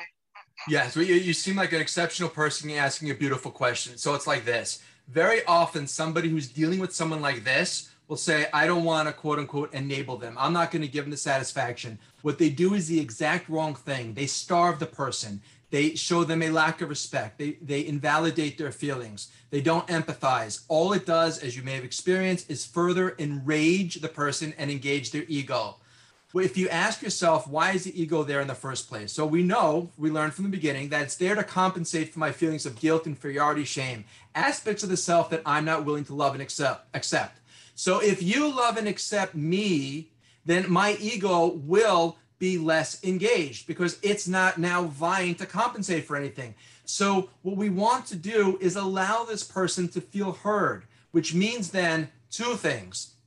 One is we gave a talk, um, as you mentioned, uh, Rabbi Usher, on I think maximizing relationships, and we covered that. And I'll give you just a, a, a small snippet. Number one is you want to make sure that when the father's speaking to you, is that regardless of what he's saying, you empathize and you validate with his experience. Because there's no way you can convince your dad of anything or anyone of anything if they're locked in their opinion, their perspective, as long as they're still digging their heels in and trying to convince you. Meaning, when somebody's arguing with us, we try to convince them of our point of view, and it falls on deaf ears time and again. The only way someone's going to hear what you have to say and see the world through your glasses is that they take off their own. Now, as you disagree with them, they hold on tighter to their glasses because they need to convince you of their worldview. The minute you empathize with how they're feeling, validate their experience, they take their glasses off. That's akin to letting the ego drop. Here's when you can now introduce an alternate perspective. So you're going to find your dad is much easier to get along with when you stop arguing with him until he feels heard, in which case you can very politely, respectfully, of course, introduce an alternate point of view. The second thing is that when he makes a mistake, you said, you know, he sees people as being disrespectful. He disrespects himself. He doesn't love himself. So, yes, that's his narrative. He's going to interpret benign statements, benign comments, things that don't have a meaning as this person doesn't love me, this, this person doesn't respect me. So you want to really show your dad as much kavod, as much respect as you can, because what that will do again is it will help him to convert that feeling of respect into self-respect, feel better about himself, drop the ego, and engage. Again, we often do the opposite. We starve the person, and all that does is further engage them. Now, all of this is a prelude to optimizing the relationship. What you really want is connection. See, what personality disorders all have in common is one thing. Whatever it is, whether narcissistic, borderline, histrionic, whatever, they all seek to control because control is a surrogate to connection. We're wired for connection. If I can't connect with you, but I want connection, I'm going to seek to control because by that way I can have a kesher relationship with you. So how do I control? How do I get you to like me to want to be? It's by telling you how amazing I am. I can't be wrong. I have to be great. It's by forcing myself into your space. So if you're able to help your dad or anyone really who is egocentric to feel better about themselves vis-a-vis the relationship, you will establish a genuine connection, in which case you're able to now have a pipeline to give and take to reciprocity, giving and receiving, and actually help to build the person up from the inside out and to dismiss the ego. But again, as long as you're arguing with them, as long as you're pushing them, as, you, as long as you're trying to convince them that they are not who they think they are, it's a fool's errand. Mm-hmm. It could Um, become a and then- challenge. I'm sorry. Mhm. please? I was saying it could be a challenge if they demand things that you can't do. Let's say it's a spouse or even a father. Not No, no, always. No doubt, Coach Menachem, it is a great challenge. And what I encourage people to recognize is that it's a challenge no matter how you slice it. Your question is do you want that challenge to lead to fruitful results, or do you want a challenge to be futile, futile and not produce any you know fruits? So, you know, this kind of person is going to run roughshod into your space. They, they have awful boundaries. They're not going to be able to respect you because, again, they don't respect themselves. But you're going to see that by putting, as we've been talking about, your own ego aside and actually focusing on this person's pain, you'll have an entirely different relationship because you'll have an entirely different connection. Um, okay, I understand that. And um, to the next, like the next level of it would be giving him the message, trying to somehow give him the message that, like, when he's he is there a way to teach a person like to be gentle to people and people will like you? Yes. You know what I mean? Like So- I don't even know yeah. if there's someone to talk to. I, Yeah, I my yeah. relationship with him I could work on, but my question is, how can I teach him? You know, like Right. So so you have to be speaking the same language, meaning, you know, sometimes, you know, you talk to somebody, you know, maybe it's like, you know, the cleaning lady, whomever it is, they may not speak your language. And you think if you just articulate, you know, clearly enough and gesture and speak loudly, they're going to understand you. If somebody's infrastructure is void of reason and rationale, they're just emotional, there is nobody home. So you want to speak the same language. So in a case like this, you always want to make, for example, I statements. The minute you say you, he's going to get defensive. Uh, we know that. What you can say is when he's in this space, when he's able to hear, when he's more gentle, that's when you express how you feel by I statements. And you say, I feel hurt when this happens and so on. You're not telling your dad he's doing anything wrong, that he's bad, because as soon as he hears that, the ego will instantly engage to protect itself. But rather, when you explain to somebody that you feel hurt, you feel uh, uh, bad, you feel a certain way as a consequence, right? Then they're happy to have a conversation because you haven't accused them of doing anything wrong. You've taken responsibility. You're not saying you've done anything wrong. Again, this is how I feel. So make it I statements, talk about your feelings, and you're going to find that your dad may say you're being overly sensitive, uh, you, you know, you can't take any criticism, so on. All that's fine. But the only way to sort of get in there is never to say anything that's going to make him feel bad, put him on the defensive, and get him argumentative. So just make it about how you feel, that you feel hurt when this happens, and just express how you feel. And you will find, I'm telling you, you will be surprised, but you will find a little bit of a melting because the only reason he's going to dig his heels in is if you make him feel worse. And that only comes from laying blame at his feet. And if you do that, that's why you end up with the, you know, the arguments that you do. Take responsibility entirely for how things unfold, and he's going to look to help put you out of pain because we're wired to give, we're wired to connect. He doesn't want his own daughter to be in pain. But more so than that, he cannot tolerate pain himself. So as long as you don't put him in pain, he's happy to take you out of pain. Amazing. That could be a challenge, but um, next live question. Uh, yes, uh, thank you. Um, Dr. Levi, I, I'm listening very attentively. I'm trying to figure out where I fit in, in all this matrix. And I, I look at myself as the type of person who um, has a very has a habit of shutting down emotionally when hurt and I know it goes probably goes back to my childhood, but you know, I, I even as a teenager, I used to hang up on people if they if they got me upset. I, I just would, wouldn't continue the phone call. It was a habit I had as as an adolescent, and it went into early adulthood. But um, what I'm looking at now, that I'm a second time rounder, um, divorced, you know, and trying to um, date successfully um, a second time, and um, I had a very close um, relationship that almost became an engagement.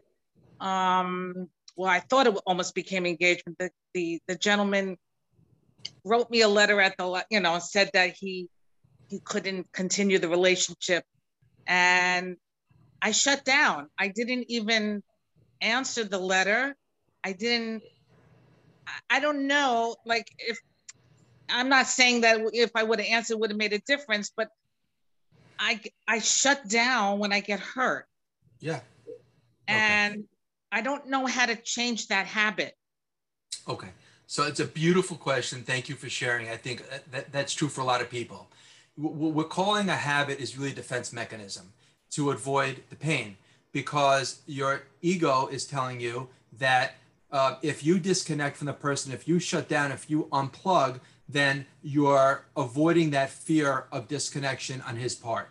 What is required in any relationship, any healthy relationship, is vulnerability. Vulnerability is the risk of rejection. A person who doesn't want to be vulnerable is not going to be able to connect because in order for me to connect with you, I have to open myself up to the possibility that you're going to reject me, right? I mean, that's logical. So even after the quote unquote rejection, it is still a temptation to shut down to avoid engaging. Because if you can move away, if you can disassociate, if you can separate from it, it's a way that you tell yourself that you're escaping the pain.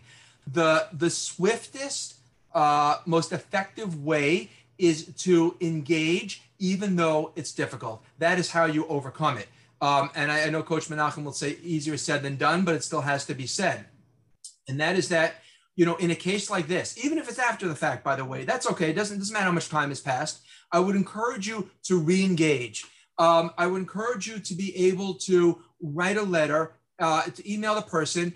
And, and the optimum way to do this, by the way, would be to not argue, uh, and, and you may be surprised at the response, and uh, to validate, meaning whatever reason he said, whatever, say, you know, I respect fully and I, I appreciate where you're coming from. Thank you for taking. I'm sorry it took a long time. And be a complete mensch in doing it. Regardless of his response or lack of response, you will feel better because you re-engage. You're going to find the temptation to, to move away from, from people who disagree with you, who don't like your opinions, your preferences, uh, who criticize and so on. But all these are attempts to, to um, avoid the larger pain of the vulnerability of disconnection, meaning that you're sort of beating them to the punch. So even after the fact, even after they've quote unquote again disconnected from you, I would encourage you to attempt a reconnection, not in the uh, the under the guise of a reconciliation, but simply uh, to respond again. You, you went out presumably for some period of time,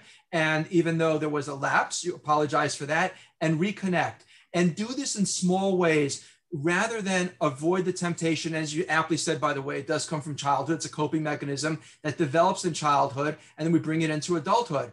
And this is our engagement style, but as you may experience, it's very unproductive because it doesn't allow for you to be able to work through issues. And certainly in a relationship, there's going to be disagreements. And the only way to resolve those disagreements effectively are to be vulnerable, express how you feel. See, what happens is my my um, bet will be that you grew up in a house where you weren't allowed to express your feelings. As soon as you said how you felt, somebody, mom or dad, invalidated it. They said, no, you don't feel that way. You're not, it doesn't really matter. Um, they minimized it. Maybe they blamed you, but you weren't allowed to express how you felt. At some point, when you stopped feeling heard, you stopped expressing yourself. And now, when you meet with disagreement, you are very quick to shut down. Was that your experience in childhood, by the way? Um, I think I just grew up in a home where feelings were just not talked about. You know, it wasn't. Uh, and, and what happened if you expressed how you felt? What was it met with? Um, well, I was always the favorite child, so um, you know, nothing I could do was um, I could I could do no wrong. So I, I, I wasn't met with it meant met with any sort of resistance.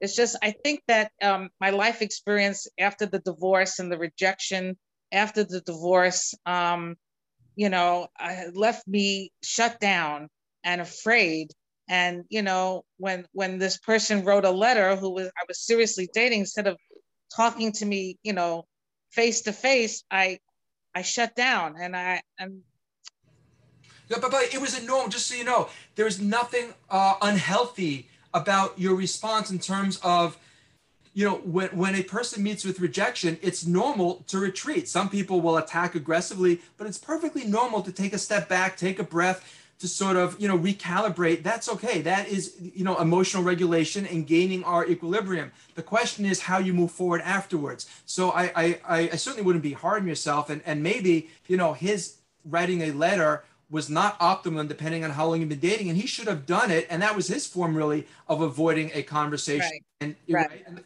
and, and so, that he really wasn't serious himself about well, moving forward. Well, no, no. So I would respectfully suggest that his letter had nothing to do. I would he chickened out and didn't want the confrontation because he didn't want um, to meet with resistance. He can write a letter, and you know you, you can't argue with a letter face to face. I mean, you can, but he right. you know you, he chose not uh, you chose not to. Um, but no, I, I would suspect his his writing a letter nothing to do with how serious it was the relationship, how he felt about you. It had to do with his ability to be able to express how he felt in a way um, that he felt comfortable doing. I, again, I, in a nice way, I think he sort of chickened out of the the responsible way of doing it. But I don't think that's a, re- a reflection of his feelings toward you, more reflection of his own ability to express himself. Right. So, I, you know, I just didn't respond to the letter. I didn't respond. So okay. how, how long ago was this, by the way? Over a year.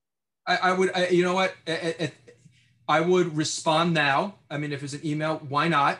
Apologize for the delay. Thank him for his letter. And and and again, without the intention of getting a response, let me ask you this question: If you responded and you reconnected, at least in writing, with again, without the anticipation of any response, simply just uh, rather than take the route of remaining shut down. How do you think you'll feel about it afterwards?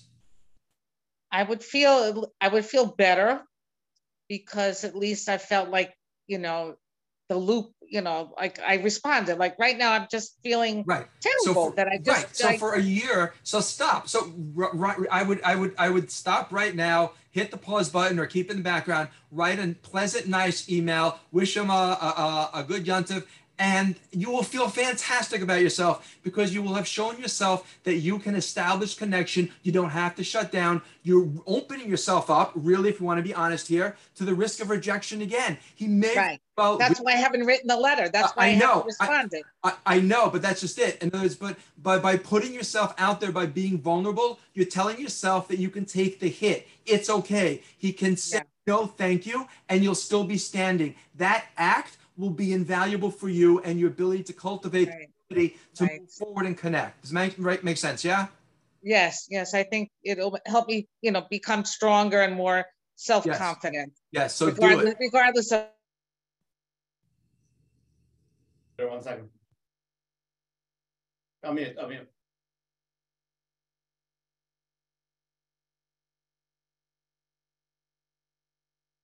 One second, give it one more second. Okay. Okay, continue, sorry, you got muted. Okay, so So, I, I, right. I, Yeah, I think that right was a good answer. Thank you. I, I, I think I just have to, you know, learn how to, uh, No, you know, especially in the dating world and as an older single, um, it's very, you know, there's a lot of rejections and, um, you know, it's, uh, hard to, you know, present it- yourself on a good, you know, after so many rejections, you know? You, you, you- you're not, you're, you're not young enough, you're not pretty enough, you're not this, you're not that, you know? Right. So your, your Zivug Shani is is out there, and it just takes one person to recognize uh, how great you are. And so all the, you know, it's same thing in sales, by the way, is that you know you ask any master salesperson who does cold calls all day long, and they don't view a no as a no. If they get one out of a hundred, they view the no as one hundredth of a yes. So you know what? Yes, there'll be some frogs out there, but all the no's are just look at it rather than N-O as K-N-O-W. They don't know enough. They don't know how great you are. They're lost and just keep going forward. And, and, and you're going to do something invaluable for yourself. And that is show yourself. You can put yourself out there, risk what feels like rejection, but they're not rejecting you. They're rejecting what they think you are and they don't know you and keep on going out there and just that act is going to build tremendous self-confidence and you're going to then attract the person who is really going to be your other half All right, Dr. David, okay, let's go, There's so many more live, there's a whole night over here. Okay, you're on. Hi, I uh, I want to know how I can help my teenage children whose self-esteem has been knocked down by their father when they were little and are starting to show serious emotional instability. okay is dad still in the picture Yeah, great yeah, This- and I this- actually, if I can add, um, I decided to see a therapist this winter, and um, things were getting out of hand. I, you know, the schools were suggesting therapists for the children, um, and she labeled him with borderline personality at the second session, and and she just wanted me to like fight, and I I, I didn't like that because I've Mhm. seen I've seen so much um um good changes happen over the years, and I want to continue on that path rather than you know stick up for myself and start fighting. I didn't. I never went back to after two sessions. okay so it's just to be clear this therapist that you went to diagnosed your husband Yeah, I thought it wasn't nice of her. yeah well yeah i i i, I might have been irresponsible as well but yeah um and not to say that they're right or wrong i don't know but let me ask you this is your husband anyone to work with in other words what Yeah. level of self-awareness i'm sorry please Yes, hundred percent. Because uh, why am I saying it? Because he has changed so much over the years. I've seen so much great good happening. Great, great. So if his self awareness is there, um, and he is growing as a person, um, what does he? What is he able to acknowledge? In other words, is it the damage that he's already laid out on the children that has impact today, and his behavior is different, or has he gotten somewhat better? Is he a complete turnover? In other words, where is he in terms of his treatment? If he was treating the kids like he is now from the beginning, would we have these problems or not? No, for sure not. My younger children don't have the same problems my older children have. Great, great, so good, good, great. So what your your husband needs to do is hit the reset button. So very quickly, let- let's walk through what this looks like. What are the ages of the older kids, please, and where are they in life? 12, 13. Boys. 12 and 12 Boys, fantastic, great. So, um, is what is their level of interaction with their father now, please? It's it's good, but they they try to get like attention, like negative attention. But Right, it's, it's okay. definitely it's So, good.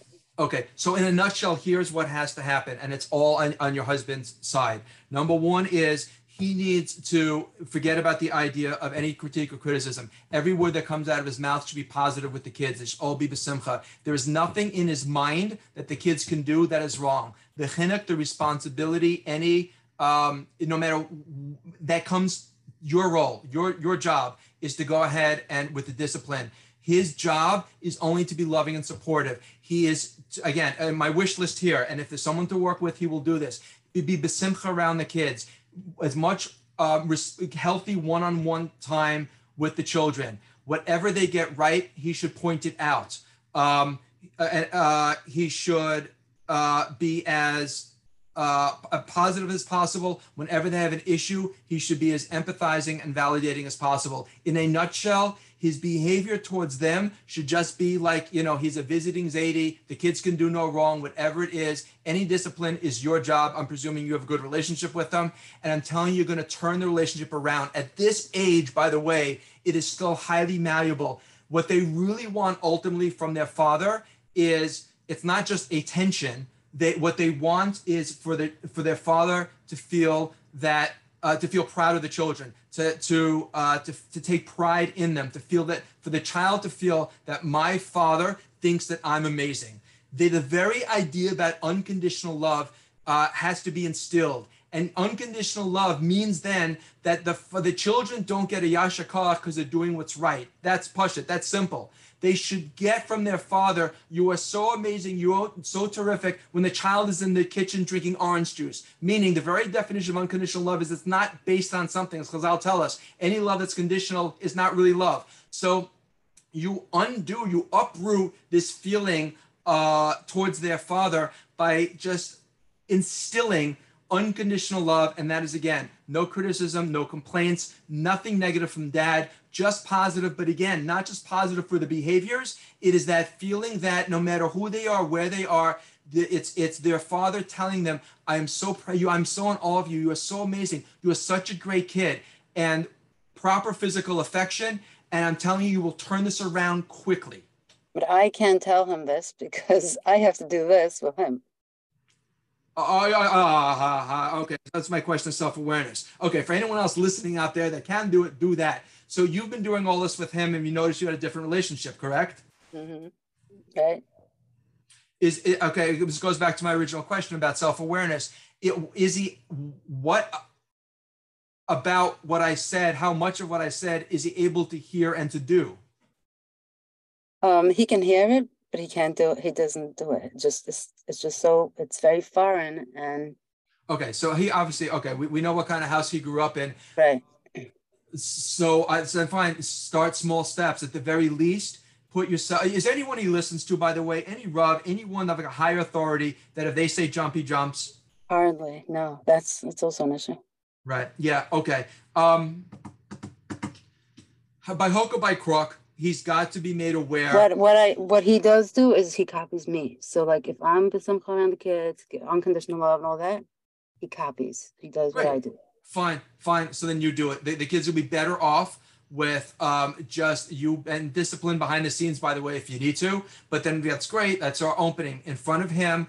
Be exactly that. Also, by the way, be supportive of him in front of the kids. Meaning, when Tati's giving a devar Torah, don't let the kids get away with bloody murder. Again, that's your opportunity to say, hey, hey, "Come on, getting." He's got to feel fed a little bit, as you probably well know. Um, so you take those opportunities for yourself, and also for the the children to show proper, uh, you know, kibbud to their to their father. Um, but then model model exactly what it is you want from him, and behind the scenes, you know, discipline if you need to. But that's going to be your your opening. Okay, thank you. Okay, Hatzlacha.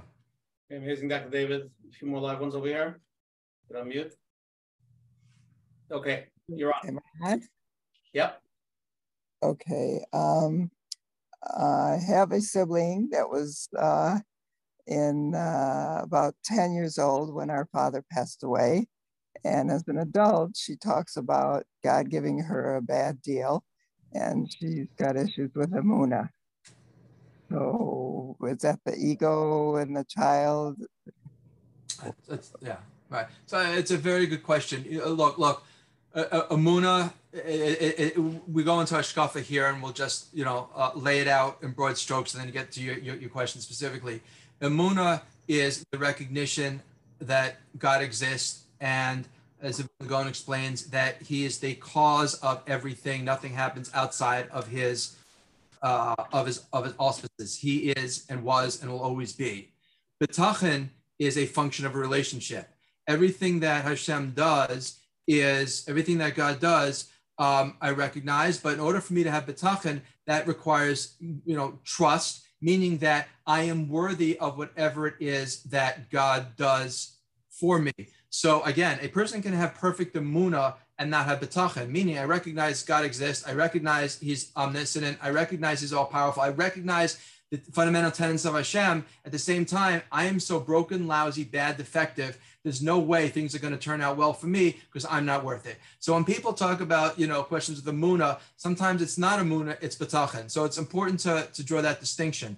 Um, again, a person can have perfect amuna or, or near perfect amuna, uh, but their bitachon can can cannot exist. We all know, we recognize Hashem exists, who He is most of our issues are with bitachon because we don't feel valuable, we don't feel worth it. So uh, I don't know whether or not it's a matter of Muna bitachon, but clearly she feels that she got a bad deal. And that's going to come down to not a Muna, it's going to come to bitachon. She feels uh, that she wasn't worthy of, um, or that um, the cuts were indiscriminate, and that um, it was it was not fair, meaning that um, that that what happened to her should not. It's an injustice.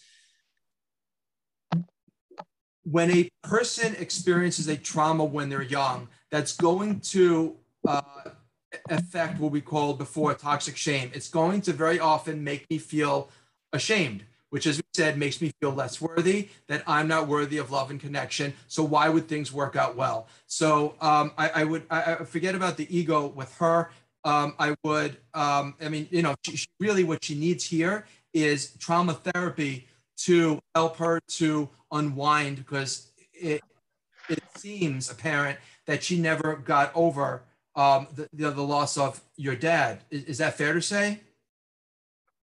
Well, she shut down emotionally. I just went into a 40 year depression. Oof. Wow. Okay. So, uh, you know, the, the responsible answer is trauma therapy. Uh, you know, trauma is not locked into time and space. You know, a trauma, which is why a person who experiences a trauma when they're they're they're young, or you know, a post-traumatic stress disorder, you know, when they're back, even after many years, it's like they're experiencing it in real time and space. You still have that that that same physiological uh, feeling sometimes. So the good news is though that trauma work today can help to unwind from the past. And there are a number of methodologies that are much more effective than they used to be. So really, I would I would encourage a very good trauma specialist um, to help your sister uh, to to work through it. Because even though it happened when she was 10, it doesn't make a difference. Trauma is trauma. And um, the work that she does today can help her to lead a happier, healthier, more productive life. I, I wish there was an, a shortcut or easier answer um, but I'm not sure that there is for this one. Okay, thank you so much. Sure. Okay, next question, you're on. Yes, hi. Thank you so much for taking my call. Um, this goes back to the dating question. As a mother of a boy, um, I, I see that he really has a lot of trouble accepting criticism, which we hope is constructive, whether it's from me or the shadchan or anybody. He won't see a dating coach. He he does have a Rebbe that he talks to, but he doesn't talk to him regularly. So it's like a lot of times the feedback isn't so positive about something that happened, and it's like, mm, you know. Right. Right. So let me ask you, can, can you share with me, please, what the feedback is the feedback that, you know, he's not communicative, that doesn't express how he feels, or is it about something that he said or did on the date uh, that he can't hear? Yeah, more like something he said or did. Mm-hmm. Right. Can I ask you if you're comfortable sharing what would be an example of something you said or did that he is not willing to accept? Right. I'll just tell you the last two things. So, because people don't always share, this person shared, with the shadchan sure. shared with me he came a late twice, um, a little bit late. And the other thing was when they were driving, he, I don't know, somebody was weaving and he made some kind of comment about like, oh, you know, sometimes he drives like that, like, you know, I don't know, something like that. Like trying to show he's cool, you know what I'm saying? Yeah, yeah, yeah, yeah, yeah, yeah. So look, uh, to no one's surprise, ultimately it comes back to self-esteem. You know, the, uh, which you know we spoke about That's earlier. I'm asking you. Yeah, yeah. The, the, the, more self esteem a person has, the more they can acknowledge weaknesses and faults. It is a healthy person that can be vulnerable and admit uh, to faults and failures and insecurities. It's a person who has lower self esteem. Uh, that's unable to do that, they, and they have a harder time hearing criticism. They can give it freely; they have a harder time hearing it. Um, so, really, ultimately, here the key is to help his self-esteem that is not about building up his ego, telling him how wonderful he is, which is often counterproductive. What happens is when someone has low self esteem, we think that by telling them how amazing, how great they are, how perfect and wonderful, we're building them up. We make a fundamental mistake because when you take somebody who has low self esteem, you tell them how great they are, what you're doing is you're upping the ante. You're making it that much more difficult for them to risk vulnerability and the fear of rejection because they need now to hold themselves up to this image. So really, you want to help them to acknowledge and to see their imperfections rather than their perfections. So, without certainly casting any blame or responsibility, um, you know, it, it's a person's sense of self-esteem uh, is can be built up certainly from the interaction from the parents.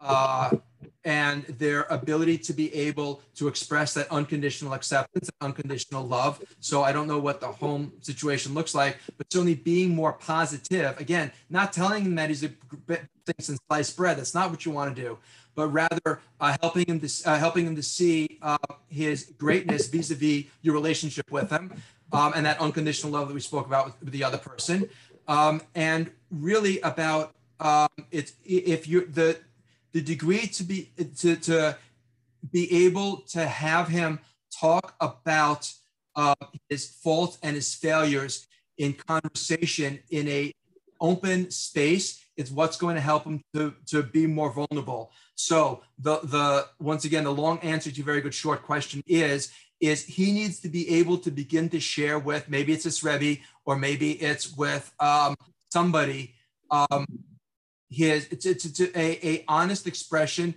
of what he doesn't like about himself himself. Because a real reflection of self-respect self-esteem doesn't come from what we love about ourselves. It's the acknowledgement about how we deal with the parts of ourselves that we don't love.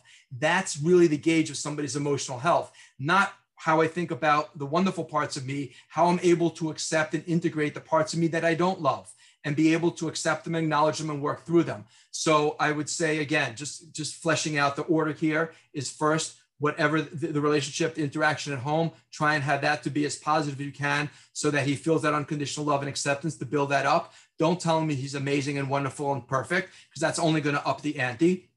And thirdly, tr- try to find somebody with whom he's comfortable talking about his faults, his failures, insecurities. That is going to be the gateway to help him to be more honest and to reflect on himself. But yes, ultimately, this comes back to self esteem. Okay, thank you. I, I think that part, the last part, is going to be very hard. Which part? About getting him to open up to somebody? Yes.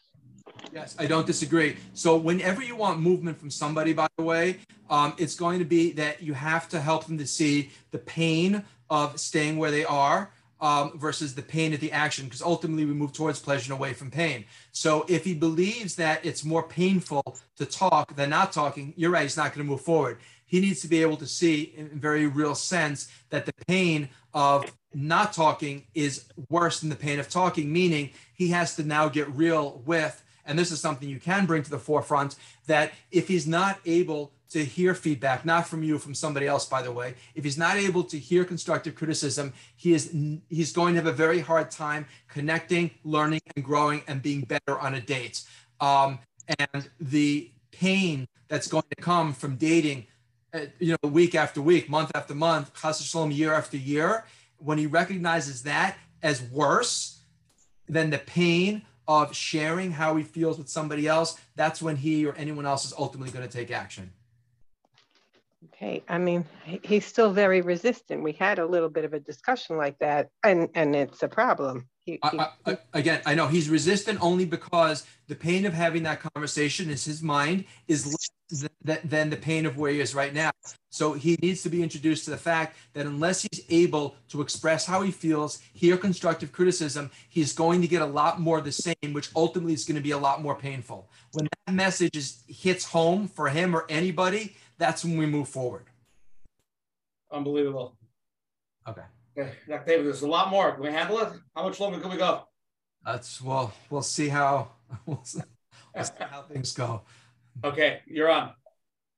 Hi. Um, so I know that the trend today is very much of, you know, it's the other person and um, and and how, you know, that it's not me, it's the other person. Um, and um, it's true also that we have to look at ourselves and we have to try to see maybe it's something that I'm doing. But um, a lot of times, like, I'm just not sure. Um, and I know that that has to do with, you know, childhood and, um, you know, that my feelings were always, um, you know, I was always told, no, that's not how you feel. You really feel this way. So I've always lived my life very confused as to what I'm really feeling. And um, I feel that, you know, a lot of times, like I need like a neutral judge to tell me is the other person right? Maybe they're right. Um, if I if I say no, I don't think they're right, then I need somebody to validate me. Well, were they right? Yeah. Were they not? So I feel like my life has been one big confusion. And you know, like right now, I just you know, at a certain point, you're just like uh, you just throw up your hands, like Yeah. Well, okay. So before you throw your hands up, let me offer you some thoughts. Uh, and before we do that, let me just encourage anyone listening out there that has younger children or really children of any age that there's a saying that if you can't express yourself to your mother, you won't be able to express yourself to another. Something we touched on earlier, and that is that you know when a child expresses, you know, how many times you tell your children they say I'm hungry, say you can't be hungry, you just ate. Okay, maybe it's a ruse to get out of bedtime, but there's only so long you can tell a child that what they think isn't real, how they feel isn't real, that they begin to doubt themselves, they shut down, and like this woman, they transition to adulthood, and suddenly they question whether their own thoughts and feelings are accurate, and they forever seek outside validation. So it's important to remind yourself that regardless of what your child says, how they express, how they feel, what they think, to empathize and validate. It doesn't mean you're saying it's right. What you are saying is you are entitled to say what you're saying, to feel how you're feeling. And I get validation is I get that based on your perspective, why you feel this way, based on how you're seeing things, this is how you feel, and that's perfectly acceptable. That's very cathartic and very beneficial. Now, as an adult today, I'm sorry. Yes, I'm saying As yes. an adult today, one of the ways you help to unwind from that is simply by uh, expressing you. It, it, everything starts small, meaning that however you feel, whatever you think, you accept it. Don't look for outside validation. Uh, don't look for somebody to tell you right. Don't look for somebody's stamp of approval.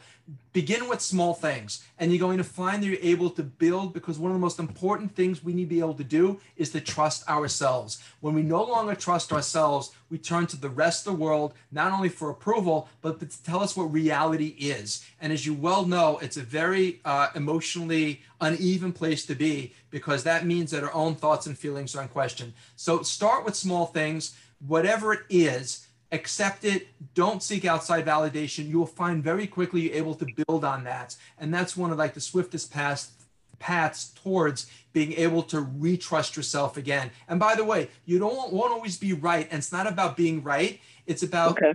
like again just just like if you try to be right you're going to just freeze up and you're going everything's going to be a thing. Your objective isn't to be right. Your objective merely is to think about how you feel to think about what you think and then to move forward. That's it. If it turns out that you're right, that's gravy. You will find that you will build up a track record of being right 70%, 80%, 90% of the time, and you will be able to regain that trust with yourself the much the same way that you regain trust with somebody else when they have a track record of being accurate.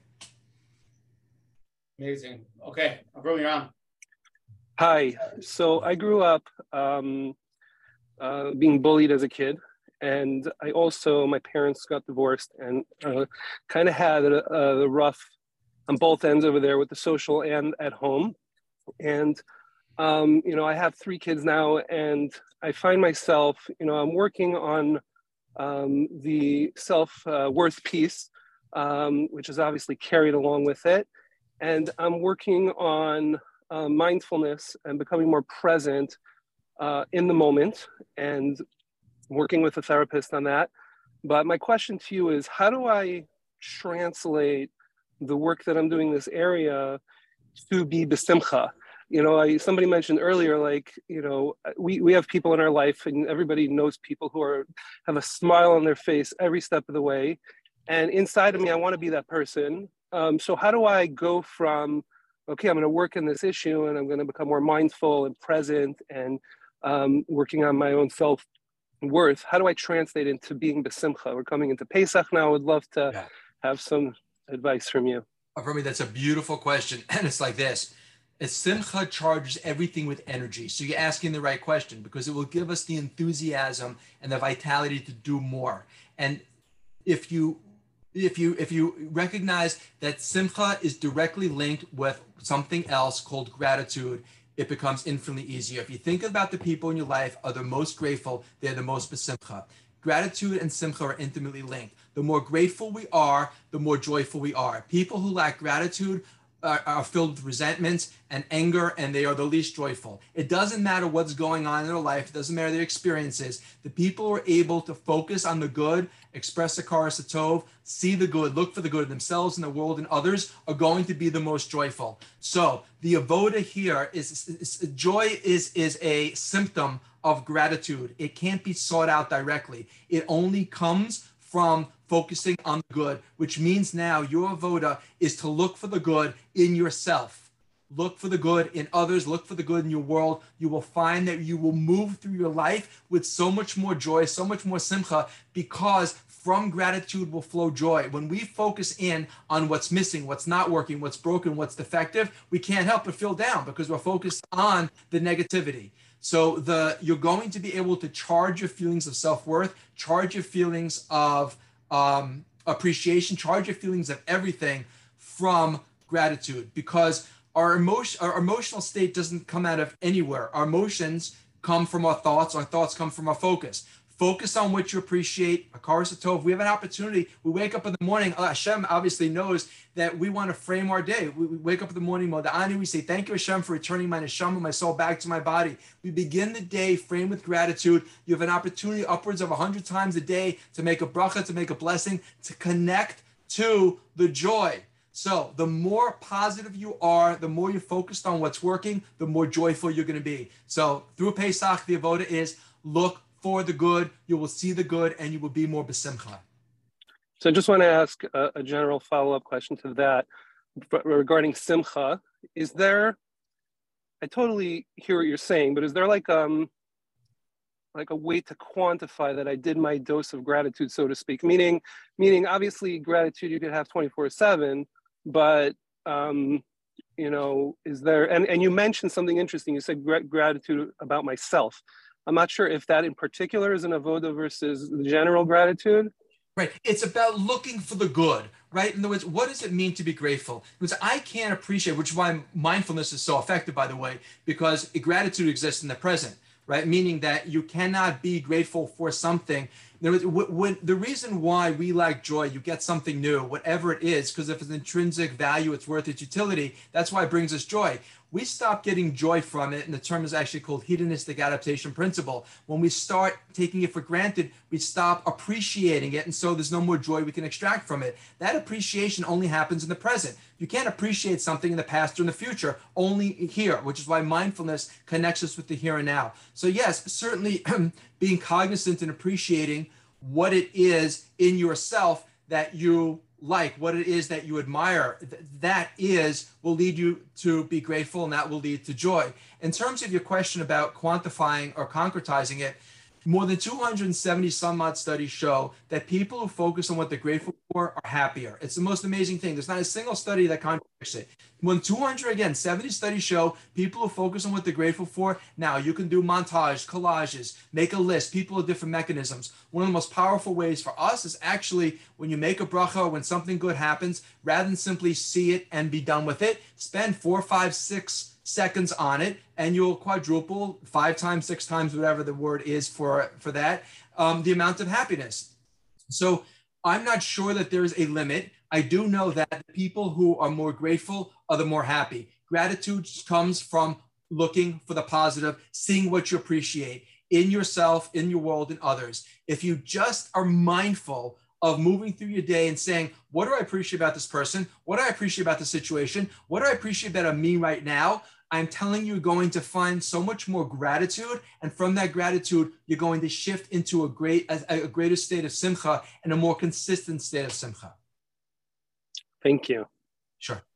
Wow. Here's a, a question somebody sent in. I'm part of a circle of people who are in the corporate world making a lot of money, but I am struggling to make ends meet. This makes me feel like a loser and a failure. Sometimes question Hashem, asking why he does this to me. I wonder why I can't be like my friends uh, that are doing so well. Can you suggest any ways to help me cope with these feelings of inadequacy?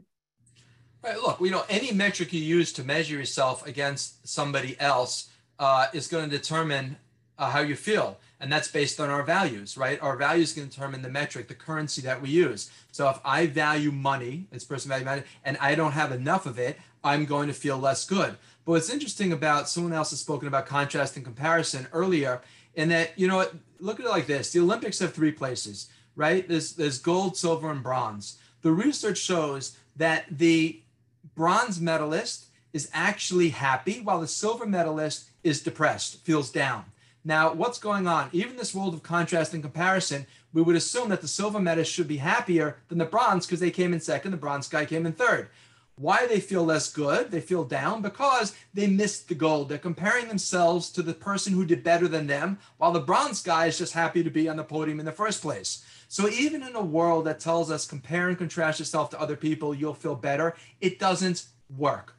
Uh, you want to be able to, again, as we said before, it's self growth, it's not self comparison. If you look at Pirkei Avos, for example, who is wealthy, who is wise, who is strong, and who is honored, all of those are about yourself, meaning a Torah based values. I'm wise if I learn from other people, I'm honored if I honored others, I'm strong if I rise above my nature. It had to do with me. The rest of the world is I'm wise if I'm smart than somebody else. I'm strong if I'm strong than somebody else. They're all built on comparison and contrast, not based on myself. So, any metric that compares ourselves to other people, what happens when we walk into a room with somebody wealthier, smarter, more attractive, whatever it is, we're going to feel less good about ourselves because our self esteem wasn't increased. It was our ego that got instantly deflated. And it will always get deflated whenever we don't measure up. So first off, what's your value system? What's your metric? How are you, what are you using to measure your worth? And secondly, if it's based on contrast and comparison, you're doomed for failure. Beautiful. Okay, so many lives. Sorry that there's a lot of questions that came in. I feel like we need to cover, but uh, okay, you're on. Hi. One second.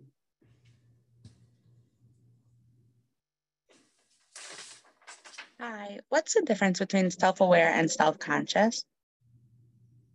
That's a very good question. So um, I'm not sure what what Siri would say, um, but I, I, self-awareness generally means the ability to uh, to I say be aware, but you can't use the same word. The, the ability to recognize uh, the reality within oneself right? I'm self-aware. I know, you know, exactly what's going on. I'm I'm cognizant of it. Self-conscious is, you know, whether a person you're talking about like a person is self-conscious, that would mean that they are um, like a person is self-conscious, that they are aware of themselves in in contrast with how they're being viewed by somebody else. So meaning that like when you give up get up to give a speech, you may become self-conscious, you become self-aware that somebody's looking at you. But self-conscious being feeling self-conscious is a function of the ego meaning that how am I perceived, what's my persona, what's the facade, what what's the interaction with somebody else. Whereas self-awareness is just about me and my ability to be cognizant about what it is I'm thinking, what it is I'm feeling. Self-conscious again has to do with my interaction with other people. Okay, amazing. You're on. Hi, you hear me? Yes. Hi. Okay, so there was a questioner earlier that said she shuts down, and uh, the doctor answered something about. Um, he said that um, we need to emotionally regulate and recalibrate after we get rejection. Right. Now, as much as we know that rejection is the perspective of the other person, does this recalibration and emotional regulation have like a process. Um, if it's like a big rejection, um, just like a grieving you know, would have a process and even, you know, maybe anger can be a part of a process. I, I think maybe even part of a healthy process. There could be a period of time that you feel different feelings. Um, so I'm wondering if, even if, as much as we know it's the other person's perspective, does if if if it affects us and we feel like we're going through a big emotional upheaval, does this mean that there's a self-esteem issue or is it normal to have a process? Look, uh, it's a beautiful question. So yeah, yes, it's perfectly normal to have a process. Ideally, you want to move to the point of acceptance, right? Meaning this is the reality. I accept it with love. And I recognize that even though this person, re- quote unquote, rejected me, and let's assume that there's validity, meaning they rejected me because I wasn't smart enough. I wasn't pretty enough. I wasn't, in their eyes, I wasn't this. Now, does that mean I'm not smart? No. Does it mean I'm not pretty? No. It means this person didn't, I, I didn't measure up in their eyes. Does that make me less valuable as a human being? Ultimately, when we come out with the equation of how somebody sees me, right, has nothing to do with me, it has to do with their perception of me, uh, then we then then we've said to sort of regulate it ourselves whatever process and twists and turns that takes, that's going to really be based on on the person's emotional health. There's there there is there are longer ways to go and more convoluted ways. And if I draw the a conclusion, by the way, that um, for example, that maybe I'm worthless, maybe I'm not good, that certainly is going to make me shut down. Um, I also say that there's no good guys out there, there's no good people out there. So why even put myself out? So I'm going to sell myself a distortion, which is also unhealthy, meaning my inevitable conclusion is going to be um, that, you know, that fine, there's nothing wrong with me, but I'm going to distort the world. I'm going to going to distort it so that it accommodates my perception, but that's not really reality. So the, to answer your question, and tell me if I'm answering correct, uh, if I'm answering your question the way you asked it, and that is that first off, yes, the process can take many loops and turns.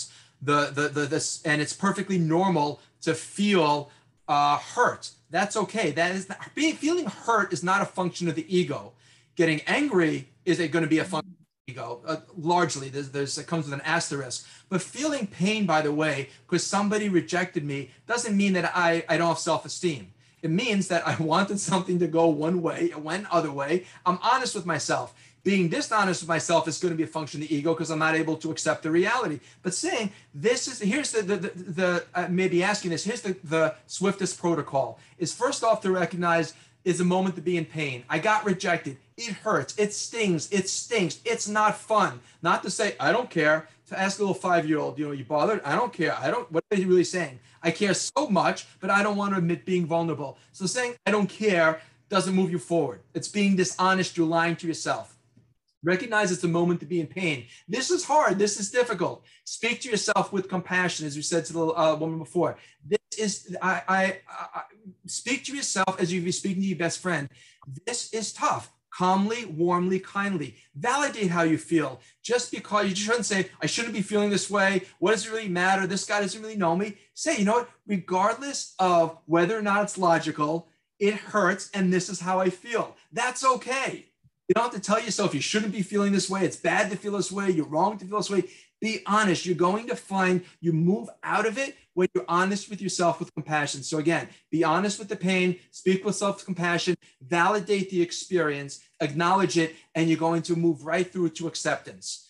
But the more we get caught up in resisting it, uh, telling ourselves that the world is broken, it's unfair, eh, eh, nobody's good out there, the more we're we're distorting the reality and it's going to be a longer road toward that path of acceptance hmm Okay, so pain is is is is okay and it's Honor- healthy. Yeah honoring the pain is perfectly legitimate. It's even obligatory. In other words if a person's in, in pain physical pain to say i'm not in pain all you're doing is lying to yourself. Tell me how you move past the pain by lying to yourself. That by the way those of you familiar with the sarno method is the genesis of it. In other words if i can't acknowledge my emotional pain it's going to go into my physiology. So if i can't acknowledge that this is a moment to go in pain i'm not going to be able to accept it and move forward But pain has an emotion behind it, or pain is an emotion. Uh, is right. So physical pain is going to have a, a, a physical component. Emotional pain will have an emotional component. But yeah, What kind of components would not What kind of emotional component behind pain would not be ego? Excellent. It's, what, what kind of, uh, let me understand, what kind of Which emotions?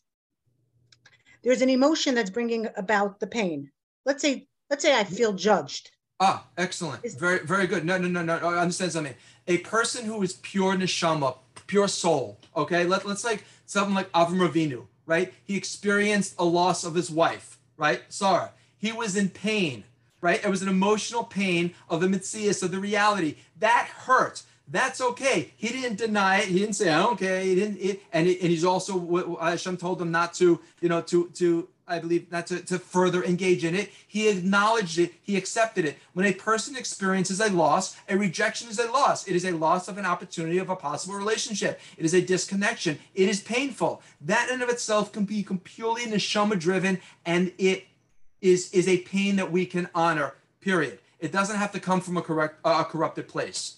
So there's no emotion that I should try to identify when I'm experiencing pain. Ah, no, very good. Again, the the the authentic pain comes from the fact that this is is a loss. Now, if you're asking is a person who is absolutely positively no ego on the highest level, how they would view it, yes, I, I, I would concede that they would say, this is the reality. I bitachon Hashem loves me. Whatever happens the good. Not only that, but thank you, Hashem, and move forward and be pain free. That person, I'm certainly not on level. Do they exist? Sure, I'm not there. So I'm speaking to everybody else. So uh, theoretically, you, you, you're bringing up a beautiful point, and yes, a person who recognizes the reality that everything is tailor-made, custom-made for a good and for a growth, and that there is nothing bad, so it's only good, just the good they can't see, that has perfect bitachon, they are going to uh, be pain-free. The rest of us are going to feel that sting of rejection, which, yes, is going to be a function of the yetzer hara, the ego, that part of us that feels unworthy, unloved. Because our greatest desire is connection, which makes our greatest fear disconnection. The only reason I'm going to uh, be disconnected from, it's an awful grammatic sentence, awful grammatically, so is that, um, is if I'm not worthy. So when somebody doesn't like me, when somebody says I'm not good enough, when somebody rejects me or criticizes me, it gnaws at my greatest fear that maybe they're right, maybe I'm not worthy of connection. And that ultimately, yes, is a function of the ego. And that is what we should look at. We should look at, if you're asking that question, we should look at where do I feel that pain? Why do I feel that this rejection is a reflection of me? Where do I not feel worthy? And all this. But all of this, by the way, is done under the umbrella of self compassion and analyzing and looking at yourself through the lens of compassion, saying, not I shouldn't feel this way, not it's wrong to feel this way, it's bad to feel this way. Come on, how you know, who cares anyway? It's wow, this is tough. This is the moment to be feeling pain. I feel this way because I wanted the relationship. This person rejected me. You know what? They rejected maybe they didn't think I was pretty enough or smart enough or good enough. That hurts. Now, how do I really feel? Well, is that true that I'm not good enough? No, I'm a good person. Is it true that I'm not pretty enough? Maybe I don't look like this person or that person, but you know what? I've got a lot of other good qualities. And yes, an honest conversation, which goes back to self awareness. But I, I, I, cannot stress enough that all of this has to happen with self compassion. Otherwise, you're bringing the ego into the equation and it's going to be corrupted. You're not going to be able to look at it objectively, calmly, and clearly. Is, did that effectively answer your question or, or not? Good. Perfect. Okay, let's go to the next live question. You're on. Yeah, hi. Um, hi. Hi. So my question is, um, when I'm weak or tired, or sick or hormonal, I could get overwhelmed from head to toe with um, anger, hate, resentment. So my question is, does that is that an indication that I have those feelings festering and they surface when I'm weak? Or is it just that when I'm weak, I put on the black glasses and everything looks worse than it really is? So I should just notice the feelings and wait for it to pass? Because it happens quite often, mostly every night when I'm very tired. I go to sleep too late. Yeah. Uh, a beautiful question. You're, it's, it's because you're a human being and you're whenever we feel tired whenever our, we're fatigued whenever our emotional resources are drained you're going to find yourself much more raw much more sensitive you know there, there are a few things that a good night's sleep uh, can't fix. Um, it's been said that when someone would come to Rabbi Avigdor Miller uh, with anxiety, depression, he would say, get eight hours of sleep for two weeks straight, eight hours of sleep at night for two weeks straight and then come back and see me and no one ever came back. Now, whether it was that no one could pull it off, I don't think that's the case, or whether or not they just felt differently. Uh, whenever we're drained, often when it comes to chinuch and child comes back and they're off the rails, give the kid an apple. You know, sometimes your blood sugar is simply low. But to answer your question is, no, it doesn't have to necessarily mean that it's festering, it's beneath the surface and you're keeping it in check. When we are, uh, our, our, our emotional bandwidth is, is constricted and, and, and we're feeling a certain way, when we have that lens, as you aptly put, that lens of negativity, we'll see things differently, we'll respond differently. It doesn't have to be a function, and if this is your question, that you were, you know, able to keep it in check and suddenly, you know, the reins are off and now you're this is your real self coming through. You know, people can be uh their their very core can be affected and unsettled through hormones, through lack of sleep, lack of food, blood sugar variations, things like that. It doesn't mean that it's been lurking there all along by any means. Mm, Okay, thank you very much. And I have one more question. When um, sometimes when I see someone who's successful in a way that I would want to be, I get very um, jealous and resentful. I used to deal with it, I put that person down, but by now I just acknowledge it. I wonder, it doesn't happen to everyone who is successful, only certain type of success. So I wonder, does that mean that I have the potential to be there? And I'm like, and that's why I get so triggered. I, it's a good question. I don't know if you have the potential or not. It does mean that you feel you've got the potential, meaning if you're not swimming in, in, in that ocean, you're not going to measure yourself by that metric. But if you feel that you should get that, envy and jealousy and envy are different, by the way. We conflate jealousy is um, I, I, I feel that somebody's going to take away what I have. Envy is I want what that person has, and maybe they shouldn't have it anyway. I'm entitled to it. So you know, like uh, like a jealous behavior, for example, really comes from insecurity of someone's going to take away what I have. Really, we're envious of somebody. It means we want what they have. Um, so yeah, it probably means that you feel that you can and should, and you're entitled to what it is that they have. Um, and I would say one great cure, by the way, or at least you know temporary fix, which which can lead to a cure, is whenever you find yourself feeling that way, give that person a bracha that they should be continue to be matzliach, they should be well, and and just send out positive thoughts and energy. And you'll find what happens is, see, when you're envious, your your Yetzer Hara is engaged, and you move into a taking mode, right? You want what that person has. When you express gratitude, appreciation, acknowledgement, you're moving from a giving mode. So by able to give this person a bracha, give them a blessing, show appreciation and gratitude, say thank you Hashem for blessing this person, for allowing them to be matzliach, they should continue and so on. You're really you're you're taking that you're you're moving the taking into a giving and you're going to bounce right out of that space. The more you do it, the easier it's going to be and you'll find it's a really good way to move from being sort of absorbed in that state for for long at all as you begin to move into that giving space. Beautiful. Okay, next slide question you're on. Two more, Dr. David, and then maybe one more. And then okay. Mm, okay. And then My- freedom. Freedom, Karen. No, we need to closing those. Okay. My question is, would you say that having good middos is means being emotionally healthy or vice versa? Because like from everything you're saying, it seems to be the same thing. But I feel like I got very different messages growing up. And like to this day, I have like two worlds. There's like my emotional health and my spiritual health, like being a good Jew and then like being me. Um, and I know it's really one, but it's just really confusing. So what would you Right. say? Uh, uh, It's a really sharp, great question. And it's like this. Very often people will say good middos is a reflection of emotional health, um, but it, it's not. Um, bad middos is a reflection of, of emotional health. It's poor emotional health, but you'll get a lot of false positives because we talked before about sort of false humility, which is really that doormat mentality. A person who puts on a show, it goes back to the you know the Navardics that Coach Menachem mentioned about you know who do you think you are that you know that you're a nothing. You got to work on yourself to be a nothing. So a real anav, real humility comes from a or, uh, from diminishing the ego and recognizing a sense of self. If I don't have a sense of self, I can't get rid of an ego that I never had. Um, so I end up with this sort of false humility, uh, which can, on the surface, look like a very giving, altruistic, loving person, but inside um, they could be um, suppressing a lot of anger, a lot of pain, a lot of hurt, a lot of real feelings, um, but they just don't feel able to express it because of their own insecurities and fears and so on, um, or certainly childhood. So again, uh, poor middos is going to be a function of poor emotional health, but you get a lot of you'll get false positives if you're relying on good middos as a, a, you know an automatic reflection of emotional health. Okay, beautiful. There's one more live. Unmute. Unmute, unmute.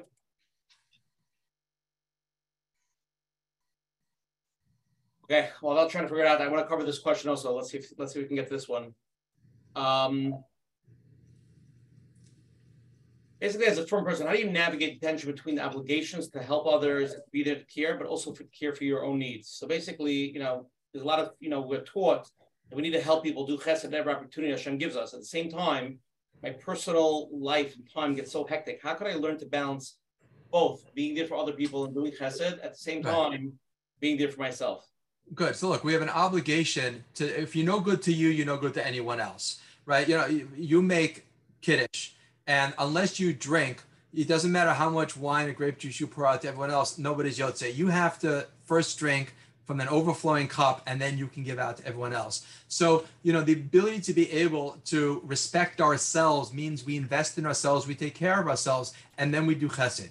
But if a person is not willing or able to invest in themselves and is uh, doing for others at the expense of themselves and it's not healthy or good for them, it's really not chesed. They're really robbing, they're taking from one person themselves and giving to somebody else. That's not chesed. Chesed is you're choosing to give from a place of choice, meaning I can say yes, I can say no. We said this before, and I'm choosing to say yes. If I don't think I can say no, if I if I need to do it because I'm guilted into it, I can't stand up for myself and so on, I'm really allowing myself to be robbed. So um, it is that beautiful balance of being able to give. And we know, by the way, that if you're giving and you're feeling resentful and it's injurious to yourself, then it may not be coming from the most altruistic place. You want to be able to invest in yourself, respect yourself, at the same time be able to willingly give to others besimcha. And now you have that beautiful synergy of respecting yourself and respecting others. But you do one without the other. And again, you just have a function of the ego. Beautiful. Okay, Dr. David, last live question of the night. Then we're going to go to closing. You're on. Okay. Hello, is it my turn? Yes. Yes. Okay, okay thank you. Um, I have a very um, difficult relationship with my sister. Um, I'm in my 60s, and so is she. She's seven years younger. Um, she married a non Jew, uh, chooses to distance from the family, claiming she had a very bad childhood. Um, and whenever she needs help, she'll call me, but then other than that, she usually berates me, calls me names, things like that. And recently, it just happened recently. Um, you know, with, there's a lot of demonstrations in Israel about judicial reform. So she's not, of course, secular. So she put out a comment on the sister chat, we're three sisters, um, saying that obviously the majority of people in Israel are against judicial reform. So I know you can't directly negate what she says. She gets very angry and name calling. So I just posted um, an analysis, you know, like a, an article stating other other perspectives. So she got on and she said, like, first she went, oh, that's interesting. And then afterwards she persisted in her own perspective. And then the thing is, when she talks to me, I don't feel she really hears me. I feel she just wants to press her agenda. Yes. And then, so then I say to her, you know, I'm just, she goes, well, what do you mean by posting this article? And I said, I'm just trying to say there are other perspectives. And then she starts going, well, I'm not going to, you know, go on with a bunch of lashon hara. This one's corrupt and this one's no good. And don't you realize? And so I just said, you know, I just wanted to state that I think there's other perspectives, but I don't feel I know enough to really continue with this conversation. And then she said, I think you're cowardly. And then later she told me I'm a phony. And then she said, what do you do with people like that? Yeah, so uh, look, she has to justify her entire life and lifestyle continuously.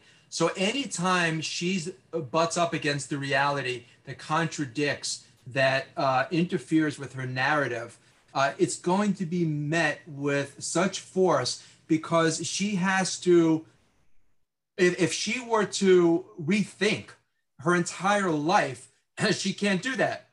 So she has to convince you in the expectation of convincing herself. So the by the way, you can tell that's a way. Actually, something I talk about in Mind Reader um, is that uh, you know a way you can tell just how emotionally healthy a person is is how willing and able they are to hear other points of view without getting upset by it because it comes to vulnerability. In other words, you're able to hear a point of view, as nonsensical it may be, because you're not threatened by it. Her entire personal narrative, her life, her life story, her reality is threatened by um, by by by you know the introduction of these ideas. So she, you will never ever ever by the way get any concession from her. Moreover, she's going to attack. If you ask me how you deal with it, I just would um, ignore it. I mean, you're never going to convince her otherwise.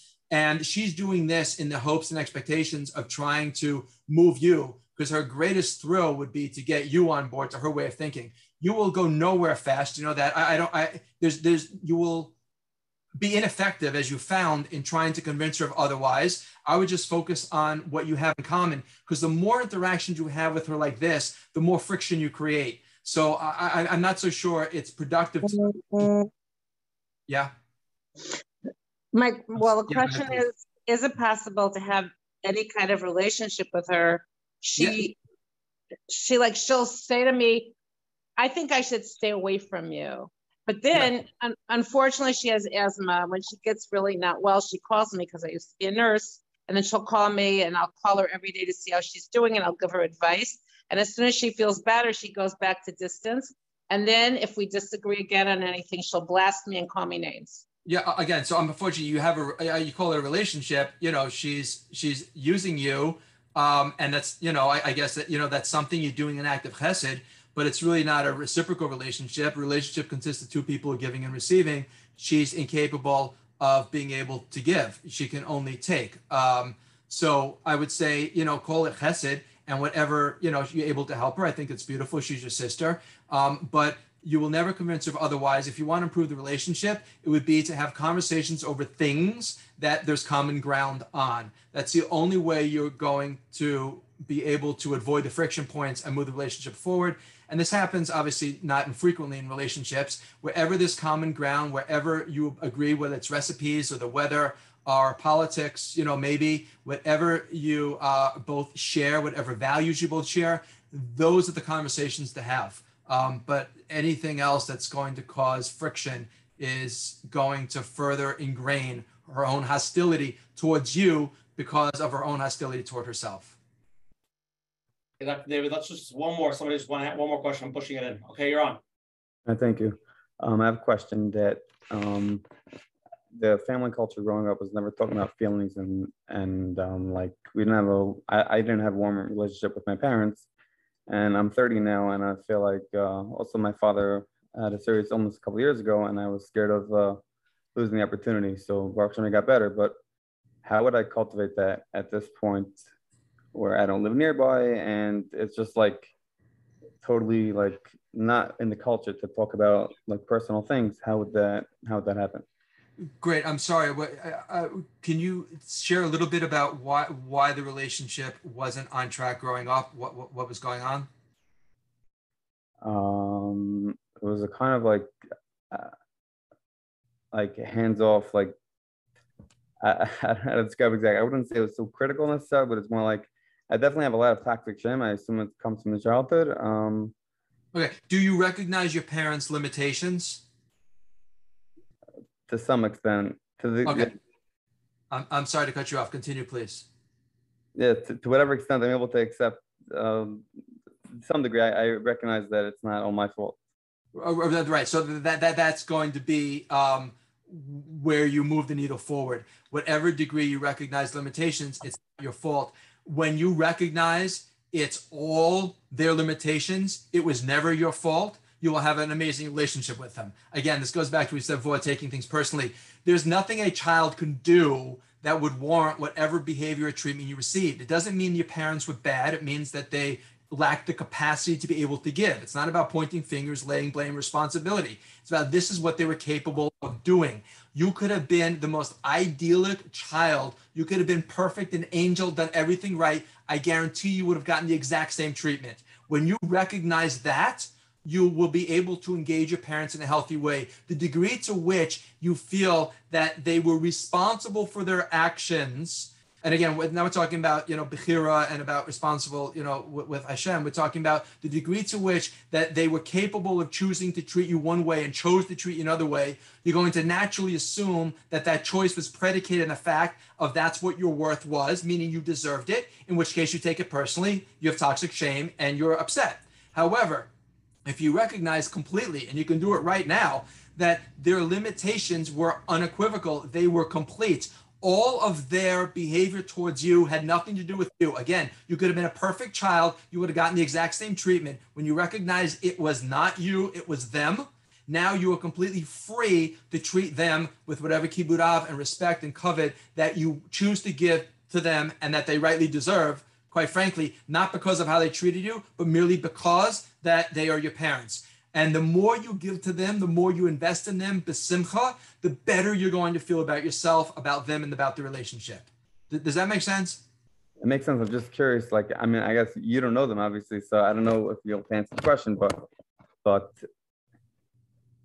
like, if I want to have a, a warm relationship and be interested in, like, right now, I only call like out of out of obligation. like ob- obligation, but right. I want to call out of out of you know geschmack, and I feel like there's something that I want to like you know feel good about the conversation like it, let's say assume that they are very limited and I, I know that my father for sure is very limited like what could i expect to, to get out of it right again you you you can expect to get from a per, uh, you uh, the capacity of a person if your expectations exceed a person's capacity, you will find yourself continually frustrated, resentful, and angry. That's the recipe. If I think you can do X and you can only do Y, I'm going to be frustrated if you fully recognized your father's capacity, what he's able to give and do emotionally, maybe to find out more about his childhood, which, you know, no surprise wasn't ideal, um, you can recognize that, look, every parent is wired to connect with every child to give. I mean, it, it, it's in the Bria.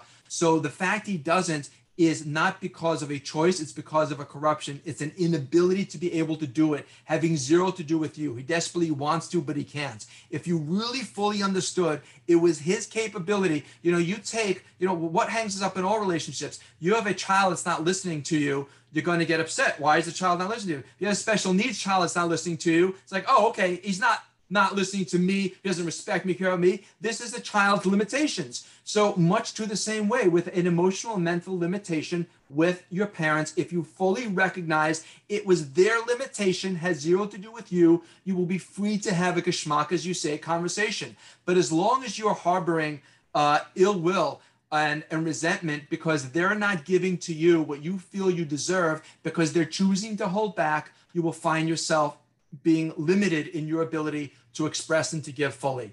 But you can do so besimcha when you're able to recognize that their inability to give is not a choice, it's a limited capacity that is forcing them to restrict their giving to you, what you no doubt obviously want and deserve. Okay, beautiful. Uh, David, let's go to closing now.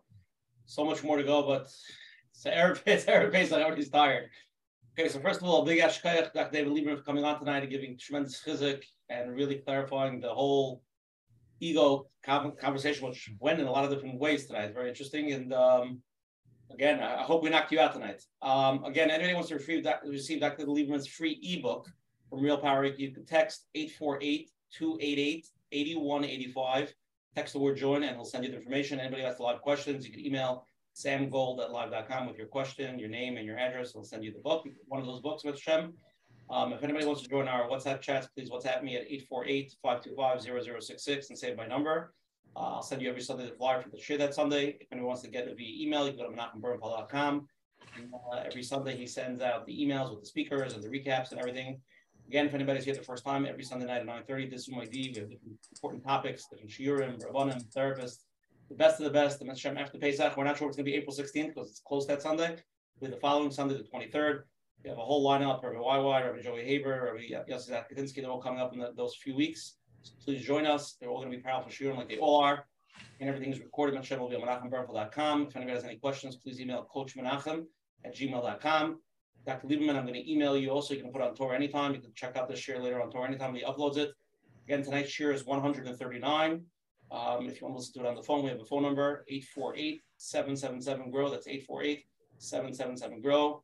Um, Dr. David, some people texting how to get a hold of you, reach you. You have an email, anything? Any somebody wants to get a hold of you, has questions or anything?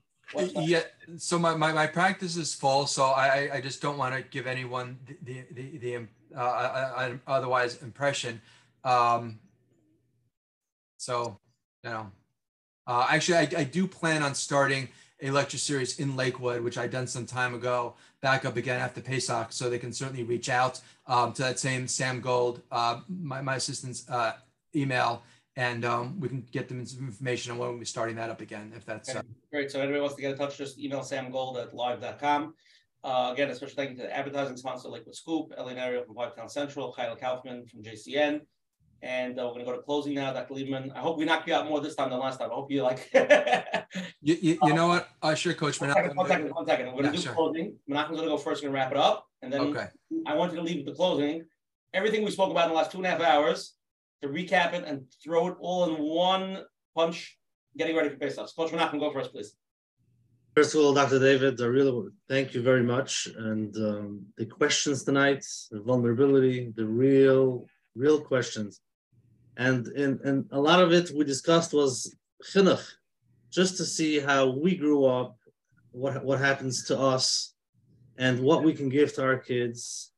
Talking about the self-compassion, to, to be able to validate whatever they feel, whether you think it's right or not, just to be able to be there for them and to validate their feelings so that when they grow up, they can have a healthy sense of self, which we were discussing, so they don't have to hide or you know not be the real self. And uh, yeah, it's really amazing. And again, like we heard, it is a, sometimes a process. We are human, and uh, we we, we all want to be by the acceptance already. Accept everything, and nothing should bother us. I'm I'm totally okay, but it could be that's part of denial. So it can be part of that process, and to to have some self-compassion when you talk to yourself. It's okay, no matter where you are, no matter what you feel. This is how you feel, and it might be hard, and that's okay. So thank you very much. And with this, we should be able to go to Cheres and Mitzvah Shem, we should be in Yerushalayim this year, Mitzvah Shem. Amen. Amen. David, let's go.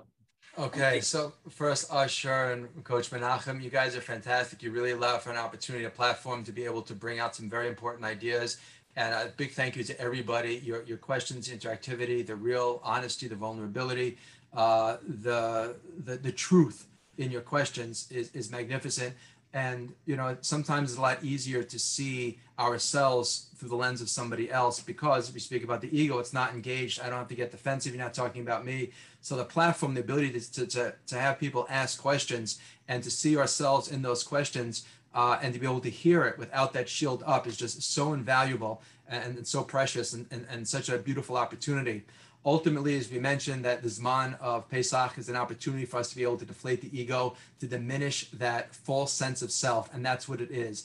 The more we are honest with ourselves, with other people, the more we can admit fault, accept criticism, accept blame and responsibility where it belongs, the more we can judge favorably. Look at the good, appreciate the good, focus on the good, the more we deflate the ego. So this is an opportunity for us to be able to be real honest with ourselves, with other people. And ultimately, the quality of our lives will come down to the quality of our choices and the ability to be able to accept responsibility for who we are, what we are, where we are, right here and right now. As Coach Menachem said, we spoke about with compassion and validate our experience. You don't have to judge it, you don't have to condemn it, you don't have to say you're good or bad for thinking this way. This is how you feel, and that's okay. That's the swiftest, uh, most effective way to move forward to self acceptance. And from self acceptance comes self esteem because I'm not going to move forward unless I accept and acknowledge who I am, where I am right here, right now. So the opportunity to be able to deflate the ego comes down to the quality of our choices. Choose responsibly, choose what's good, whether it feels good or looks good or whether it is good. That's going to determine that that that that that choice, whether we choose to do what is good, feels good, or looks good, will determine the quality of our lives. The more we choose to do what is good, even though it doesn't feel good or look good, the more we're going to infuse ourselves with a sense of self-respect and self-esteem, deflate the ego, and open ourselves up to a world of opportunity, to better relationships and better emotional health. Beautiful. Want to wish Yeah. everybody a Chag have a happy Pesach. be shine through your real self, get rid of your egos, working on it. And Coach Menachem, Chakush Samayach. Take care. Good night, everybody. Great night. Good night. Good night. Hi, it's Coach Menachem here. If you enjoyed, please consider supporting us with a small monthly monthly donation to help sustain the future episodes. And it will be greatly appreciated. Thank you in advance.